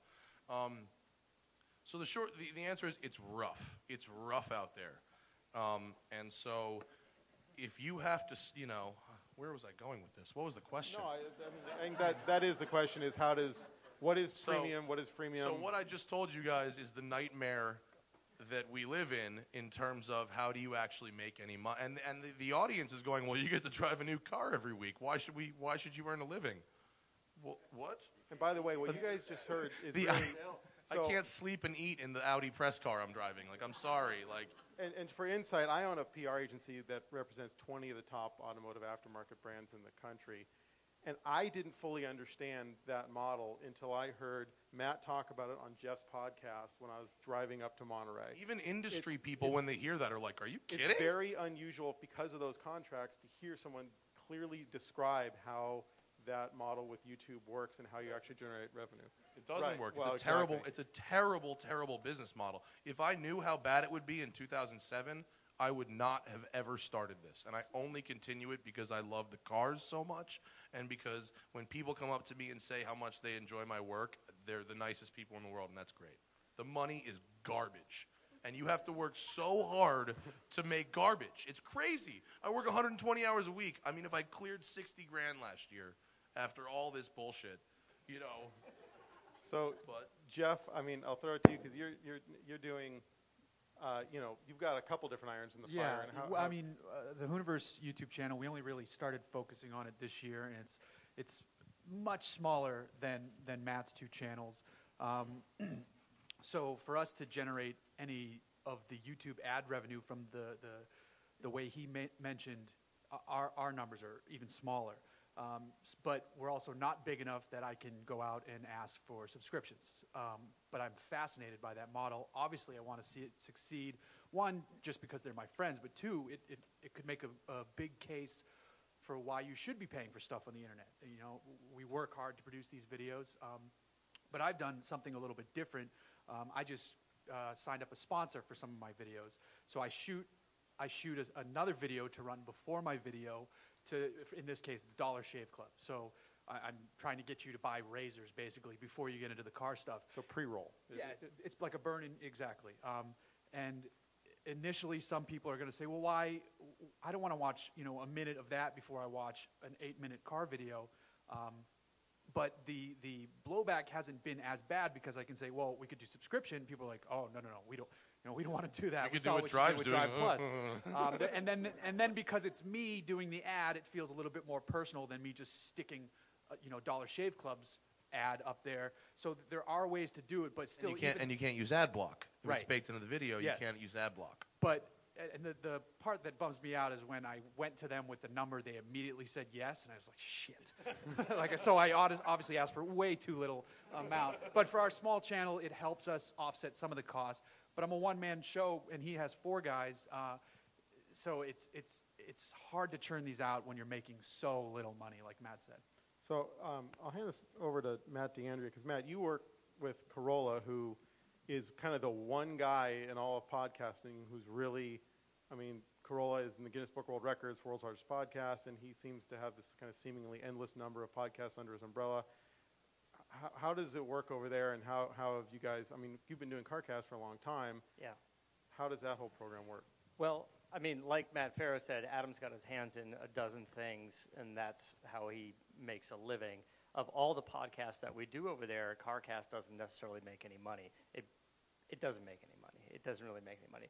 Um, but I can tell you, just on the topic of trying to turn this into a business, one of the things that I've been pushing is is we've been taking our podcast show, which is very difficult to sell advertising on and be profitable, and I've been turning that into a live show. And as a live show, we get hired for corporate events and things like that. Each one of those events, the dollars are pretty good. We just need to book a lot more of those events. But I'm just trying to take a page out of the entertainment industry and seeing what, what somebody like Adam does, or Adam doesn't really do a lot of stand-up comedy shows anymore, just live podcast shows. So I just started taking CarCast, doing live podcast shows, corporate events, and being able to charge a premium for that. Um, we just got to find more venues that'll do it. It's very difficult to sell out a couple hundred seats at at a live podcast show. But it's just another avenue for how we're trying to explore to make money in automotive. So Mark, you're a, an E I C at you know one of the biggest magazines in your in your market, and what's Bonnier, your, your parent company, what what is what's do you guys have a paywall? What's the how do you guys handle it?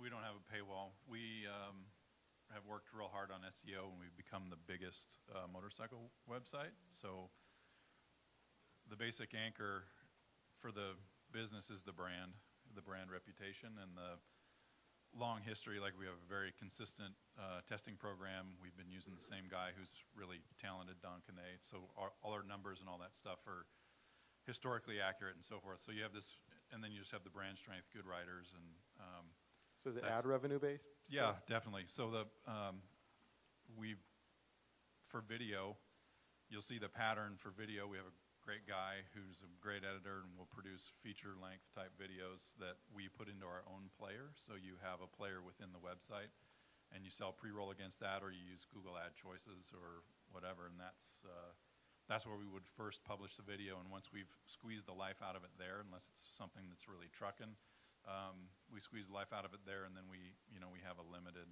uh, extremely limited, as he, he said, uh, income from YouTube on video.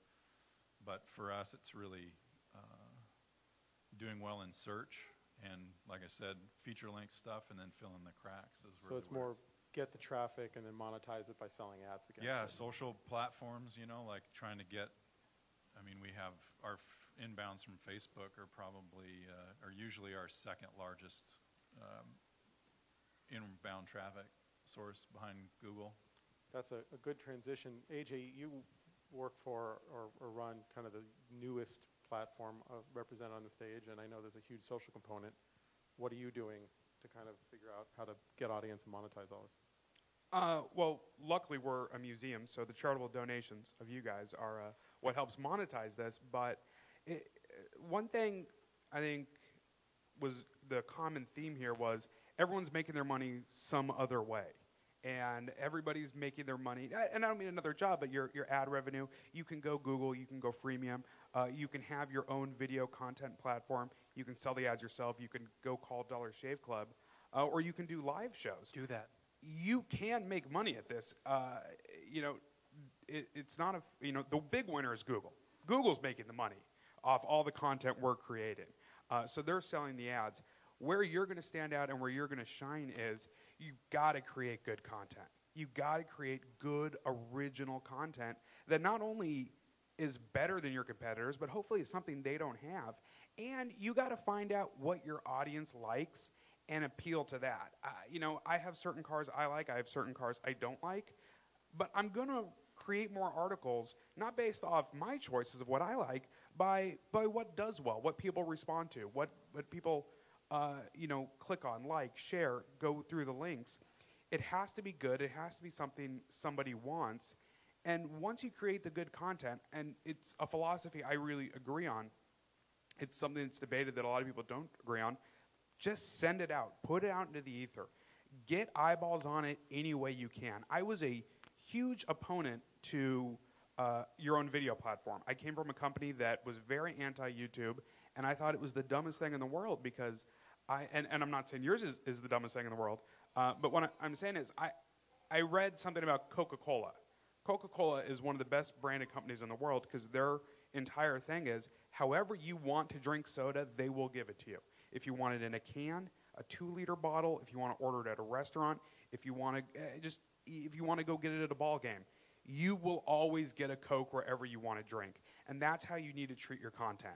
But first, make your content the best it can be, and then, however, if somebody wants to read it in a magazine, if they want it to read it in their email every morning, if they want to read it on their iPad, uh, if they want to buy it in a newsstand, if they want to have it mailed to them, uh, or watch it, have someone show it to them on YouTube or tell it to them on a podcast, just get it out there, get it on every platform possible.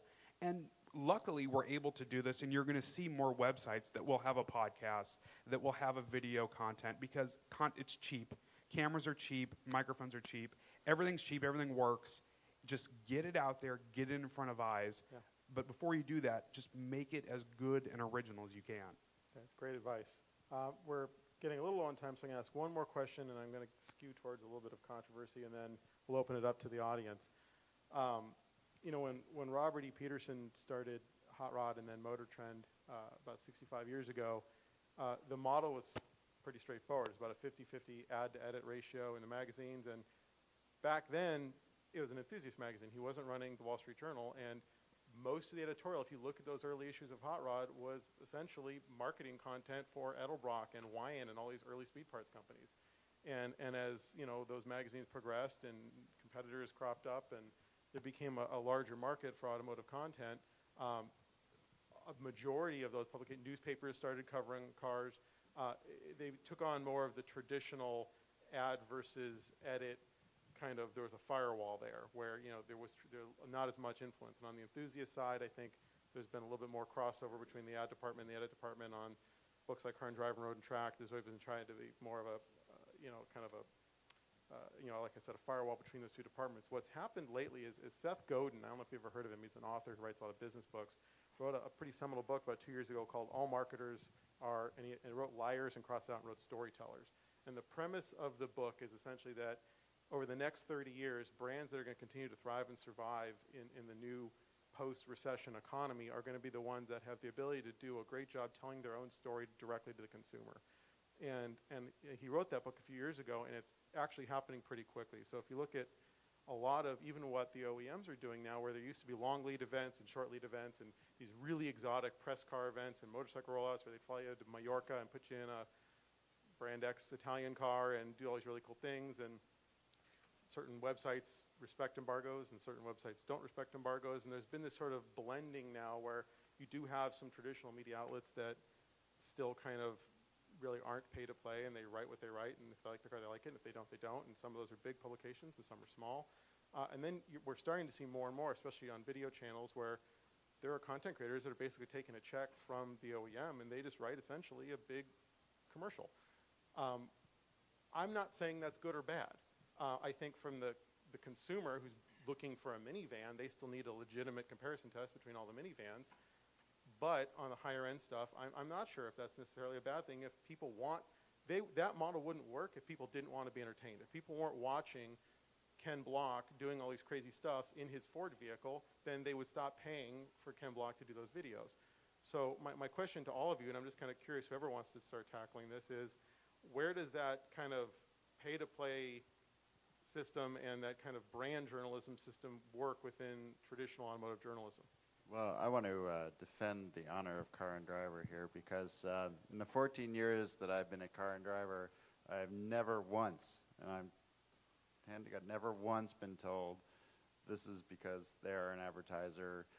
We are doing this because they they're. I, I don't. I couldn't tell you who the advertisers are in that magazine, other than the floor mat people. And the t- and tire rack. Thank God, thank and God thank for WeatherTech. Tire and rack. Thank God for them, because they've paid our salaries. But we've never once written any uh, um, editorial content based on on an advertiser's. To, and I and I and I and I'm saying that for a reason, is because it's a short game. What in what I what I believe is happening is that the media companies, the established media companies, are reestablishing themselves in the new format, in the new media outlets. Um, there's a reason. I mean, when I, you know, in two thousand four, or, you know, when when they, we hired our first web guy, um, everybody said, "Oh, you know, you big media companies, you're going to be gone. We're, this, this, everything's being democratized. Uh, you, you'll just, you're old dinosaurs." Well, in two thousand four, we had about twenty three people working at Car and Driver. We now have over fifty. So if there's some demonstrable way of showing how things have changed, how at a, at a big old dinosaur media company, the fact is we're bigger than we ever were, that we could ever imagine to be when we were in two thousand four. So, uh, and what that means is we have the resources to run, uh, to hire video people, to hire copy editors for our website. We have a fact checker for our website. Um, and my firm belief, and I have to believe this because I'm in this business, is that the desire for quality vetted journalism will translate into the new medium.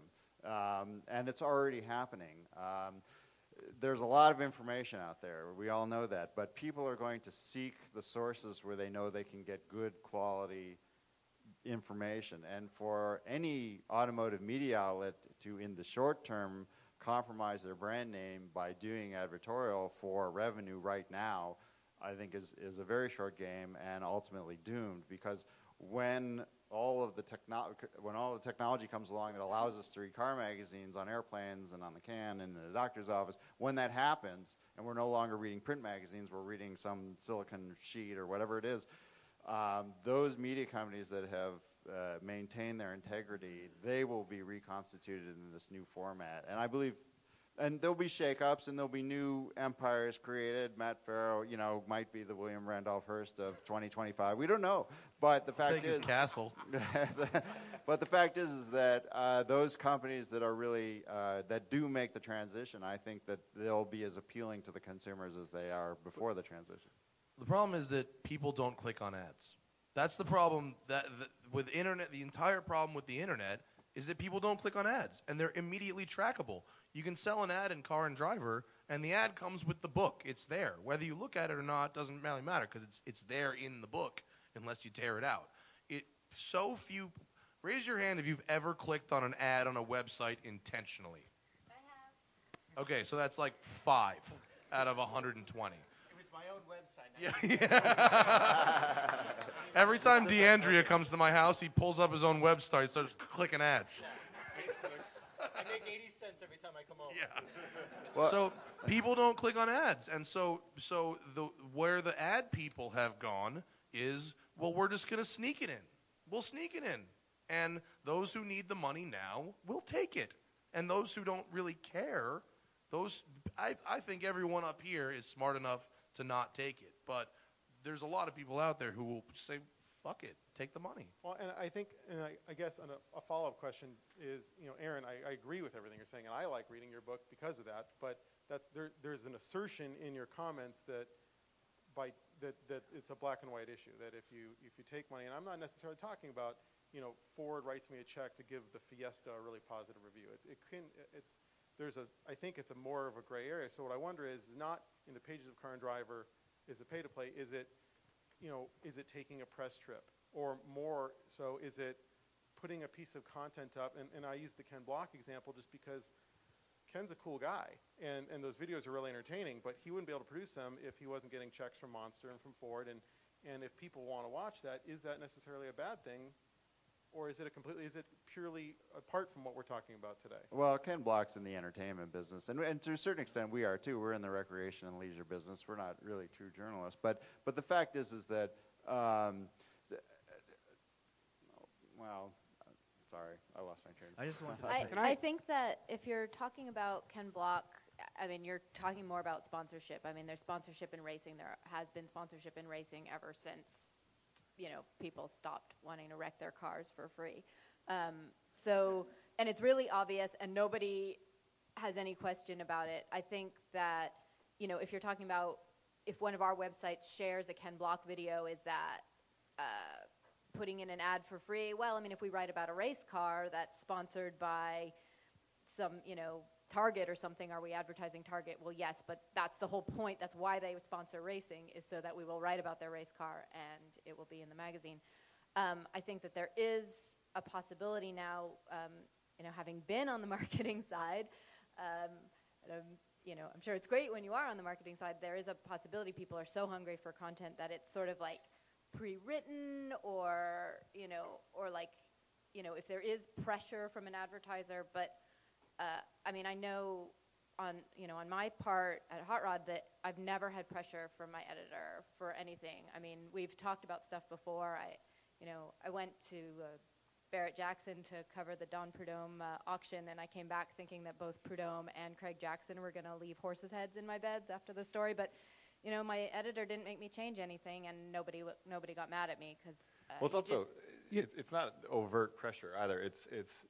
When you are in this industry and you are constantly talking to people at automakers, um, you know, product reps, and or you're, you know, reporting on what they're doing, and you're getting to know the engineers, and you're getting to know people whose entire lives are based on building a product, and you get to know them, and there's a there's a relationship there, and then it is your job to then go and either say it is good or bad or a gray area. That just sort of on an emotional level, that gets tricky sometimes. I, I you know, and it's been nice to follow in Dan Neal's footsteps, because he was very honest, and if a car sucked, he was going to say a car sucked. And I think there's an expectation, at least with our outlet at the L A Times, that we're going to sort of call something like it is.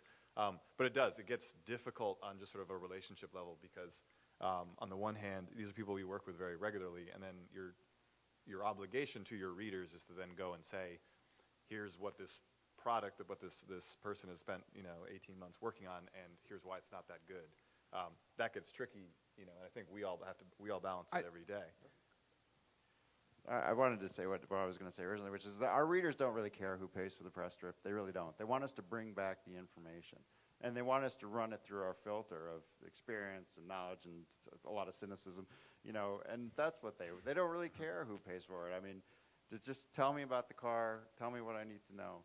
And I, I brought that question up not because I think there's something broken in the system, but to get all this kind of out and on record, because I think as someone who puts together press trips, a subject that's not covered a lot is journalists don't get paid a lot of money, and they're kind of spread out all over the country. And if you have ten cars in a press fleet and you want to do a new vehicle rollout, in many ca- cases it's a lot easier to get everyone together and bring them to the cars than it is to distribute ten cars across fifty states. And you can't ask them to fly on their own dime, especially if they're a freelancer or they have a publication on a small budget. So yeah, it gets a little out of control sometimes, because there is some one-upmanship in the marketing departments, but it's also a case of practicality. Well, we're Mark- competing to, we are competing with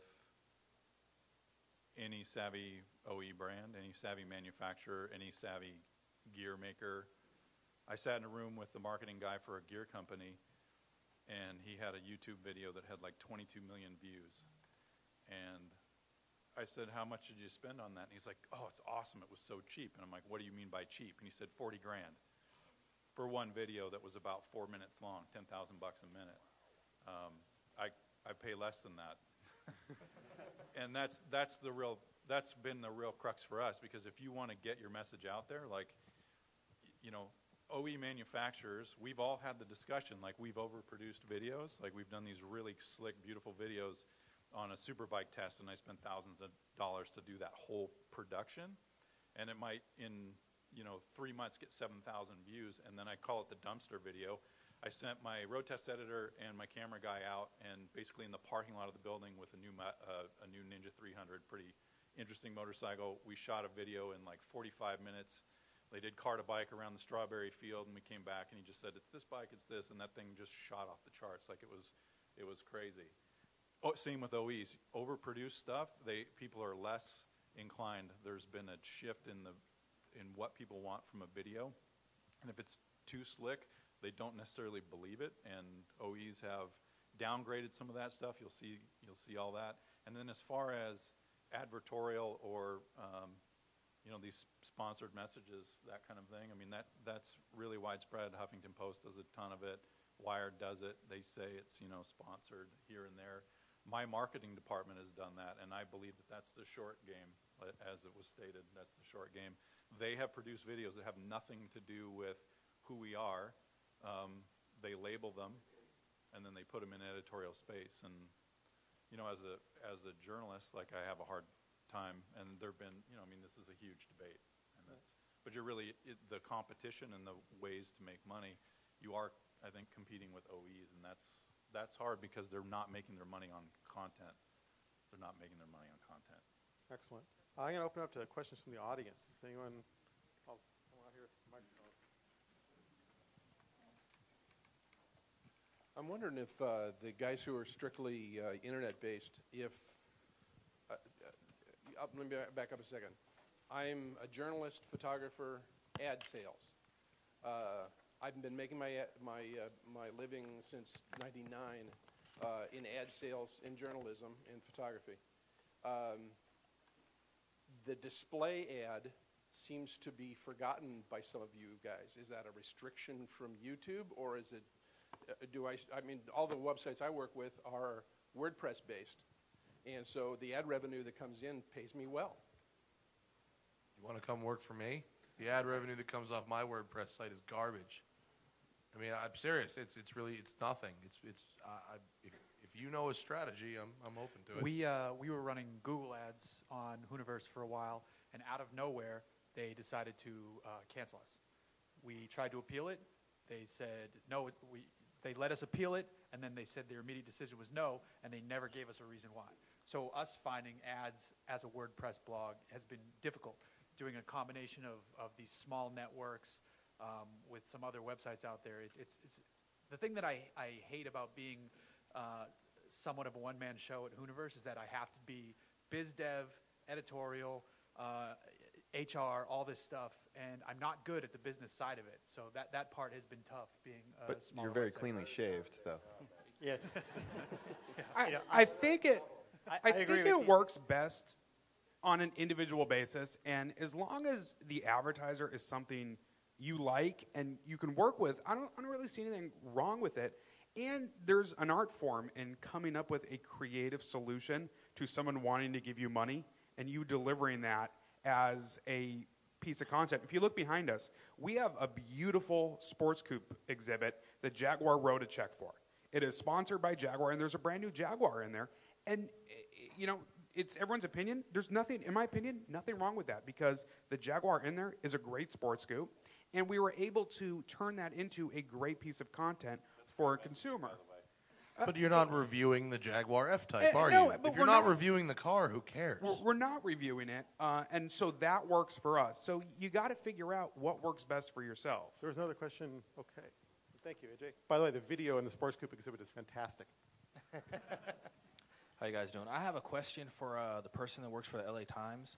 Do you have any... Uh, Any advantage to working for a publishing company versus a magazine company, in a sense, or a media group?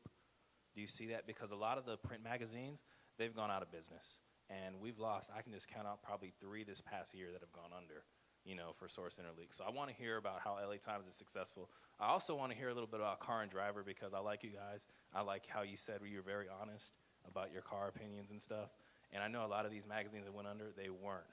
But I also know they were under a lot of pressure from, you know, Their, co their parent company. So could you guys talk about that a little bit?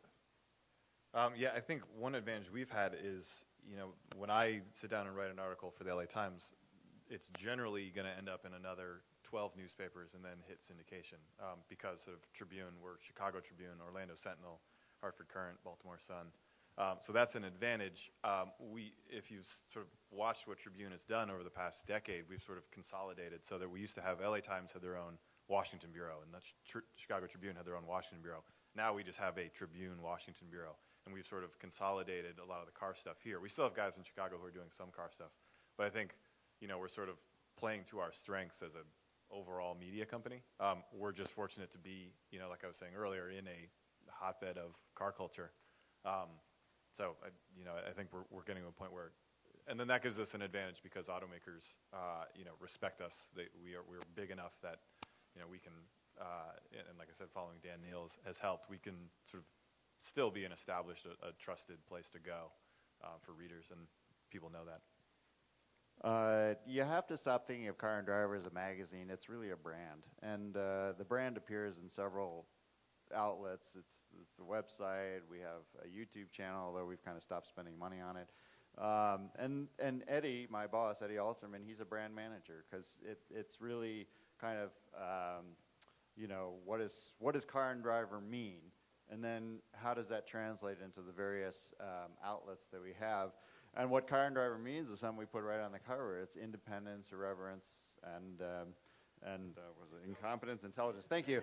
Um, I know there was a third eye. I didn't get much sleep last night, sorry. But I, and, and, you know, I talked about playing the long game, and that's it. I mean, our, our readers are expecting us to be honest to them. We work for them. And... Um, There's nothing a car company can really threaten us with, because if they want to pull advertising, that's okay. We're going to make a better case to our readers as to why we need to be truthful in that car. If they don't want to invite us on another three-day trip to southern Spain where I have to take four planes and I don't sleep for three. I'm okay with that. You, they can't threaten us. You know, there's nothing that they can say to us or get mad at us or anything. And I've had people, you know, I've had people come down from car companies to yell at us about a review, but th they can't do anything to us um, that we can't shrug off, because ultimately we work for the readers, and uh, we want to, you know, say what we think. I mean, and that's what they're paying for. So, uh, you know, I know that kind of sounds like the the, ba the booklet, you know, to answer, but but I think that that's how, going forward with all the the turmoil in this industry, that's how we've we've managed to stay on top. Because, you know, I've had this discussion with my colleagues at Motor Trend. You know, your magazine's priced the same. You sell about the same number of copies, uh, although we were slightly ahead. Um, you know, you guys cover the same cars that we do. Uh, how come we're number one? You know, we and we've been number one for a while. And they go, well, your distribution model, and you give away more today. And you know, but we all get the marketing numbers, and uh, they don't. You know, we don't spend any more on on subsidized subscriptions than they do. Actually, we spend less. So, and what it really comes down to is the writing and the photography, like what I said, what we sell. And um, so it's, it's the quality. Excellent. So we're going to do one more question, and then the Petersen needs this space. So what we're going to do after our next question is we've set up some high-top roundtables out there so we can do a little networking for any of you who want to ask more questions. And some of the journalists actually brought uh, press cars and a couple of really interesting personal cars right outside the doors out there, kind of on top of the roof, so you can check those out as well. Um, so we have one more question. Hi. Um, I guess the issue gets back to the idea of journalism and the role of the journalist, which to me seems to be undervalued, or at least historically was somewhat undervalued. So I want to put the question, which actually dovetails into what was just talked about. Um, before, like the, the American car companies would present cars, and the, the journalists would review them, and they really would go gloss over so many of the problems that existed in these cars. And so year after year, the, the American car companies kept making the cars. And then the consumer would buy the product and go, well, why didn't you mention this? Or why didn't you mention this? And we'd learn about these things. And, and there is, I think, an issue, with all due respect to Car and Driver, where if you're invited to Nice or France for a, a review and you do a bad review, and then Mercedes, when they maybe rolls out an S L sixty-five, you're no, not invited to that event. I think there, there are some, some questions that can come out of that. And And the flip side of that is, so how do you strike a balance between doing the reviews that are actually critical, that point out the problems with the car? When there's a new rollout of a Camaro, that the plastic door panels are, say, cheaper maybe than a Coca-Cola bottle, and they're not really talked about. Um, and, and on the flip side, I'd say look at what like, people like Jeremy Clarkson does, who will be very specific and point out, look, this is what's rubbish in this car. And then oftentimes you'll hear, here comes back. The, the manufacturer changes something and wants them to review again. So how do you strike the balance between being really a journalist and critical, and you talk about good content, and still staying on their side where they, they want to send you cars back? And at the end of the day, it would seem to me that that's the person, the consumer, the buyer of the media, would want to listen to the most. Well, the question proceeds from a false premise, which is that I'm on their side. I, I don't care who um, makes a better car. My, my readers want better cars. And so I, I don't care if it's Honda, Mercedes, Hyundai, some car company that hasn't been founded yet. I, my reader, I act on behalf of my readers. Our readers want the cars to be better. So by criticizing the cars that we get, we are working on their behalf. We are trying to tell the car companies, this is something that needs to be fixed because you're not doing it right. And uh, the wiser car companies listen to us, and the ones that get mad, yeah, they get mad. But I, you know, uh, I. In, fourteen years at Car and Driver, I have never been once told that we didn't get invited on this thing because we reviewed their car badly. And we've, re we've taken down a number of cars. Um, it's, it's interesting. You, I was gonna, um, yeah, I'm well, sorry, you, you can tell, you, yeah, I, I, without naming names, there are definitely automakers who take criticism harder than others. And I would say generally, well, generally they're the car makers who are not making as good cars, and I think that's telling. Um, I, we have it a little easier in that we're not, we can't take any trips. Um, we, a newspaper's ethics policy, we're, we can't do that. We're, going back to what I was saying earlier, we're big enough that once the cars come to the L A press fleet, we can get one, but you know, that sort of gives us this kind of built-in, we're sort of insulated that we're not taking anything, so if we hate your product and we say that, then no one's feelings are hurt. I, well, no, you know, we're not cutting off sort of what's uh, you know, supporting us, because it's not supporting us. Um, one thing about Jeremy Clarkson is I, that he, that's much more entertainment um, than I think pure journalism, um, and the production values are great, and they spend a lot of money, and it's absolutely amazing to watch. It's a little different than I think what is expected of us. And another thing, for just for me, I, I would love to sit down and give you three thousand words on a car and give every little nuance of what I like and what I don't like. I've got one thousand words, uh, and that's because that's what's going to fit in the newspaper. Well, philosophically, I could go longer online. That's for the editors to decide, and they, we don't do that. But you have to sort of condense everything down to, okay, if someone is interested in buying this car, I have, I have to pick out what I can tell you is good or bad in one thousand words. And the door panel, sure, that may be relevant to, you know, to some readers, but if my editor is sitting there and saying, mm, overall, we can't fit this in, you know, that, that's just from us. And I know, you know, online has an advantage of they can go longer and, and long-form journalism, well, too. On, and on the video side, too, if we're there to review a car, we have to work so quickly to get our shots. We're, we're trying to figure out what to say about the car as we're just driving it for the first time, and we might have two hours on a racetrack to do that. So we might not even notice something like that the glove box is a little is a little loose because we're, we're trying to get our thoughts out and we're trying to do our stuff. Now, if we get that car a month down the road and we have it for a week and then we can do it in a written format, we'll, we'll definitely point something like that out. But there's occasions in the video space where we just, we're trying to do as much as we can with the car in a very limited time. There's one f uh, philosophy that um, I think, you know, actually Dave's uh, predecessor, Dan Neal, says that there are no uh, bad cars anymore. Any car is good because they'll get you from point A to point B and they won't blow up on the way there. So um, when you review a car, you know, you have to think either what will make you want to buy this car, or at the very least, if you don't like this car, it'll still do the job it's intended to. So sometimes that can devolve into nitpicking, like, oh, you know, the, the door hinge on the center console is really kind of squeaky. Well, actually, that's a pretty big problem, so yeah. That's a bad example. Um, so, uh, so there's... But um, at the end, ultimately, no, no matter who flies you out to Hawaii, who flies you out to Spain to drive something, and you know, whatever P R guy buys you like like a bottle of scotch, the product still stand up, stands on its own. And there's not a single amount of scotch in the world that'll make a like a terrible car good. That's the well, old saying. Right? We can't we, we yeah, can't be bought, true. But we never want them to stop trying, right? Well, that is true. As, as Blake as Blake brought up, you know, they're really. If you look at the lowest priced Hyundai Accent or the lowest priced Nissan Versa Note S, you know, they're still, compared to what a small car, entry level car was twenty years ago, they're rather amazing. And, and, and so, Opel's uh, taking offense to that. Well, but it, it, it, and uh, getting back to what David said, it's like, you know, time wise. I mean, I've got about two minutes on the air. If I spend, and, and I will occasionally, when the Cadillac A T S came out, I, about twenty seconds of my story was, look how small the rear seat is. And there was no backseat legroom in that car. And it was getting all these favorable reviews, and it's a nice car. But I had an intern, not even me, I'm six foot six. There's no way I'm getting back there.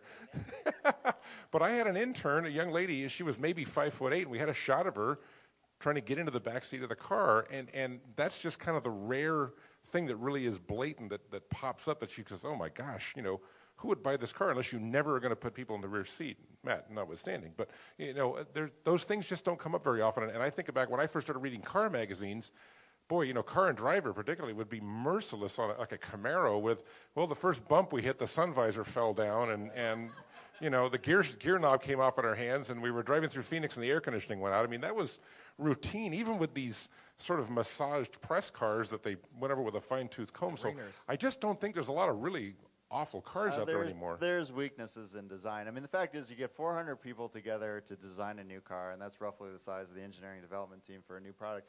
And those four hundred people, given the exact same set of circumstances and tasks as the other twenty-four hundred people that are working on cars, they're going to come to different decisions. And that's where our, that's what, that's what we do. And we have to figure it out in a week, what might take an, a buyer six months to figure out. But the fact is, is that most of us, when we go to buy a new car, we sign a piece of paper, we pay, make payments for four or five or six years. I mean, this is a huge expense. And so our job is to find out what's wrong with that product in a week, which that poor person who's already bought the car might not, might not find out for six months.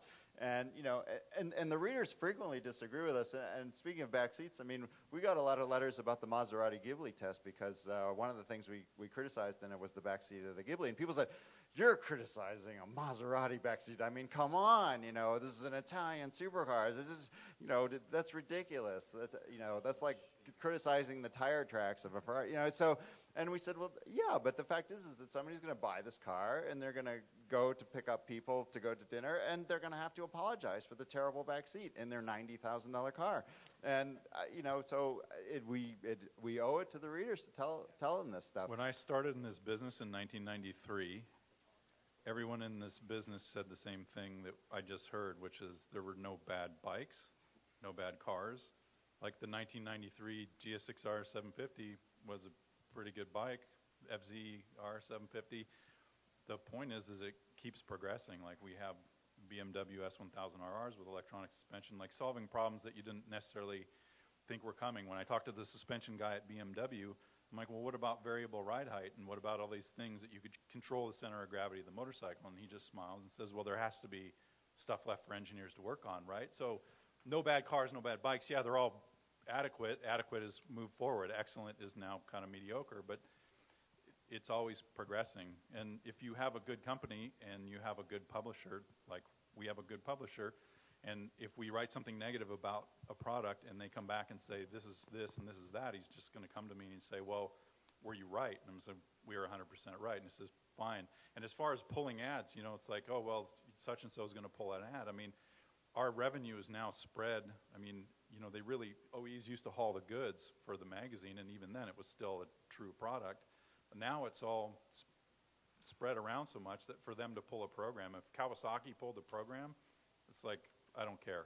I mean, I wouldn't care anyway, but from a business perspective, they don't they don't hold enough sway. Like you you work for the reader. The reader pays you money. Like that person subscribing to Cycle World is committing to the product, and so your commitment is to them.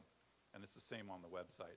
That's, I think, a really good note to kind of wrap things up on, Mark. Um, The Petersen needs this space. Uh, we're going to wrap this up here. We're going to move to directly in front of the World's Greatest Sports Coupes exhibit to do a little networking. We can also go to outside to check out some of the cars. But first, could everyone please give a round of applause to this panel?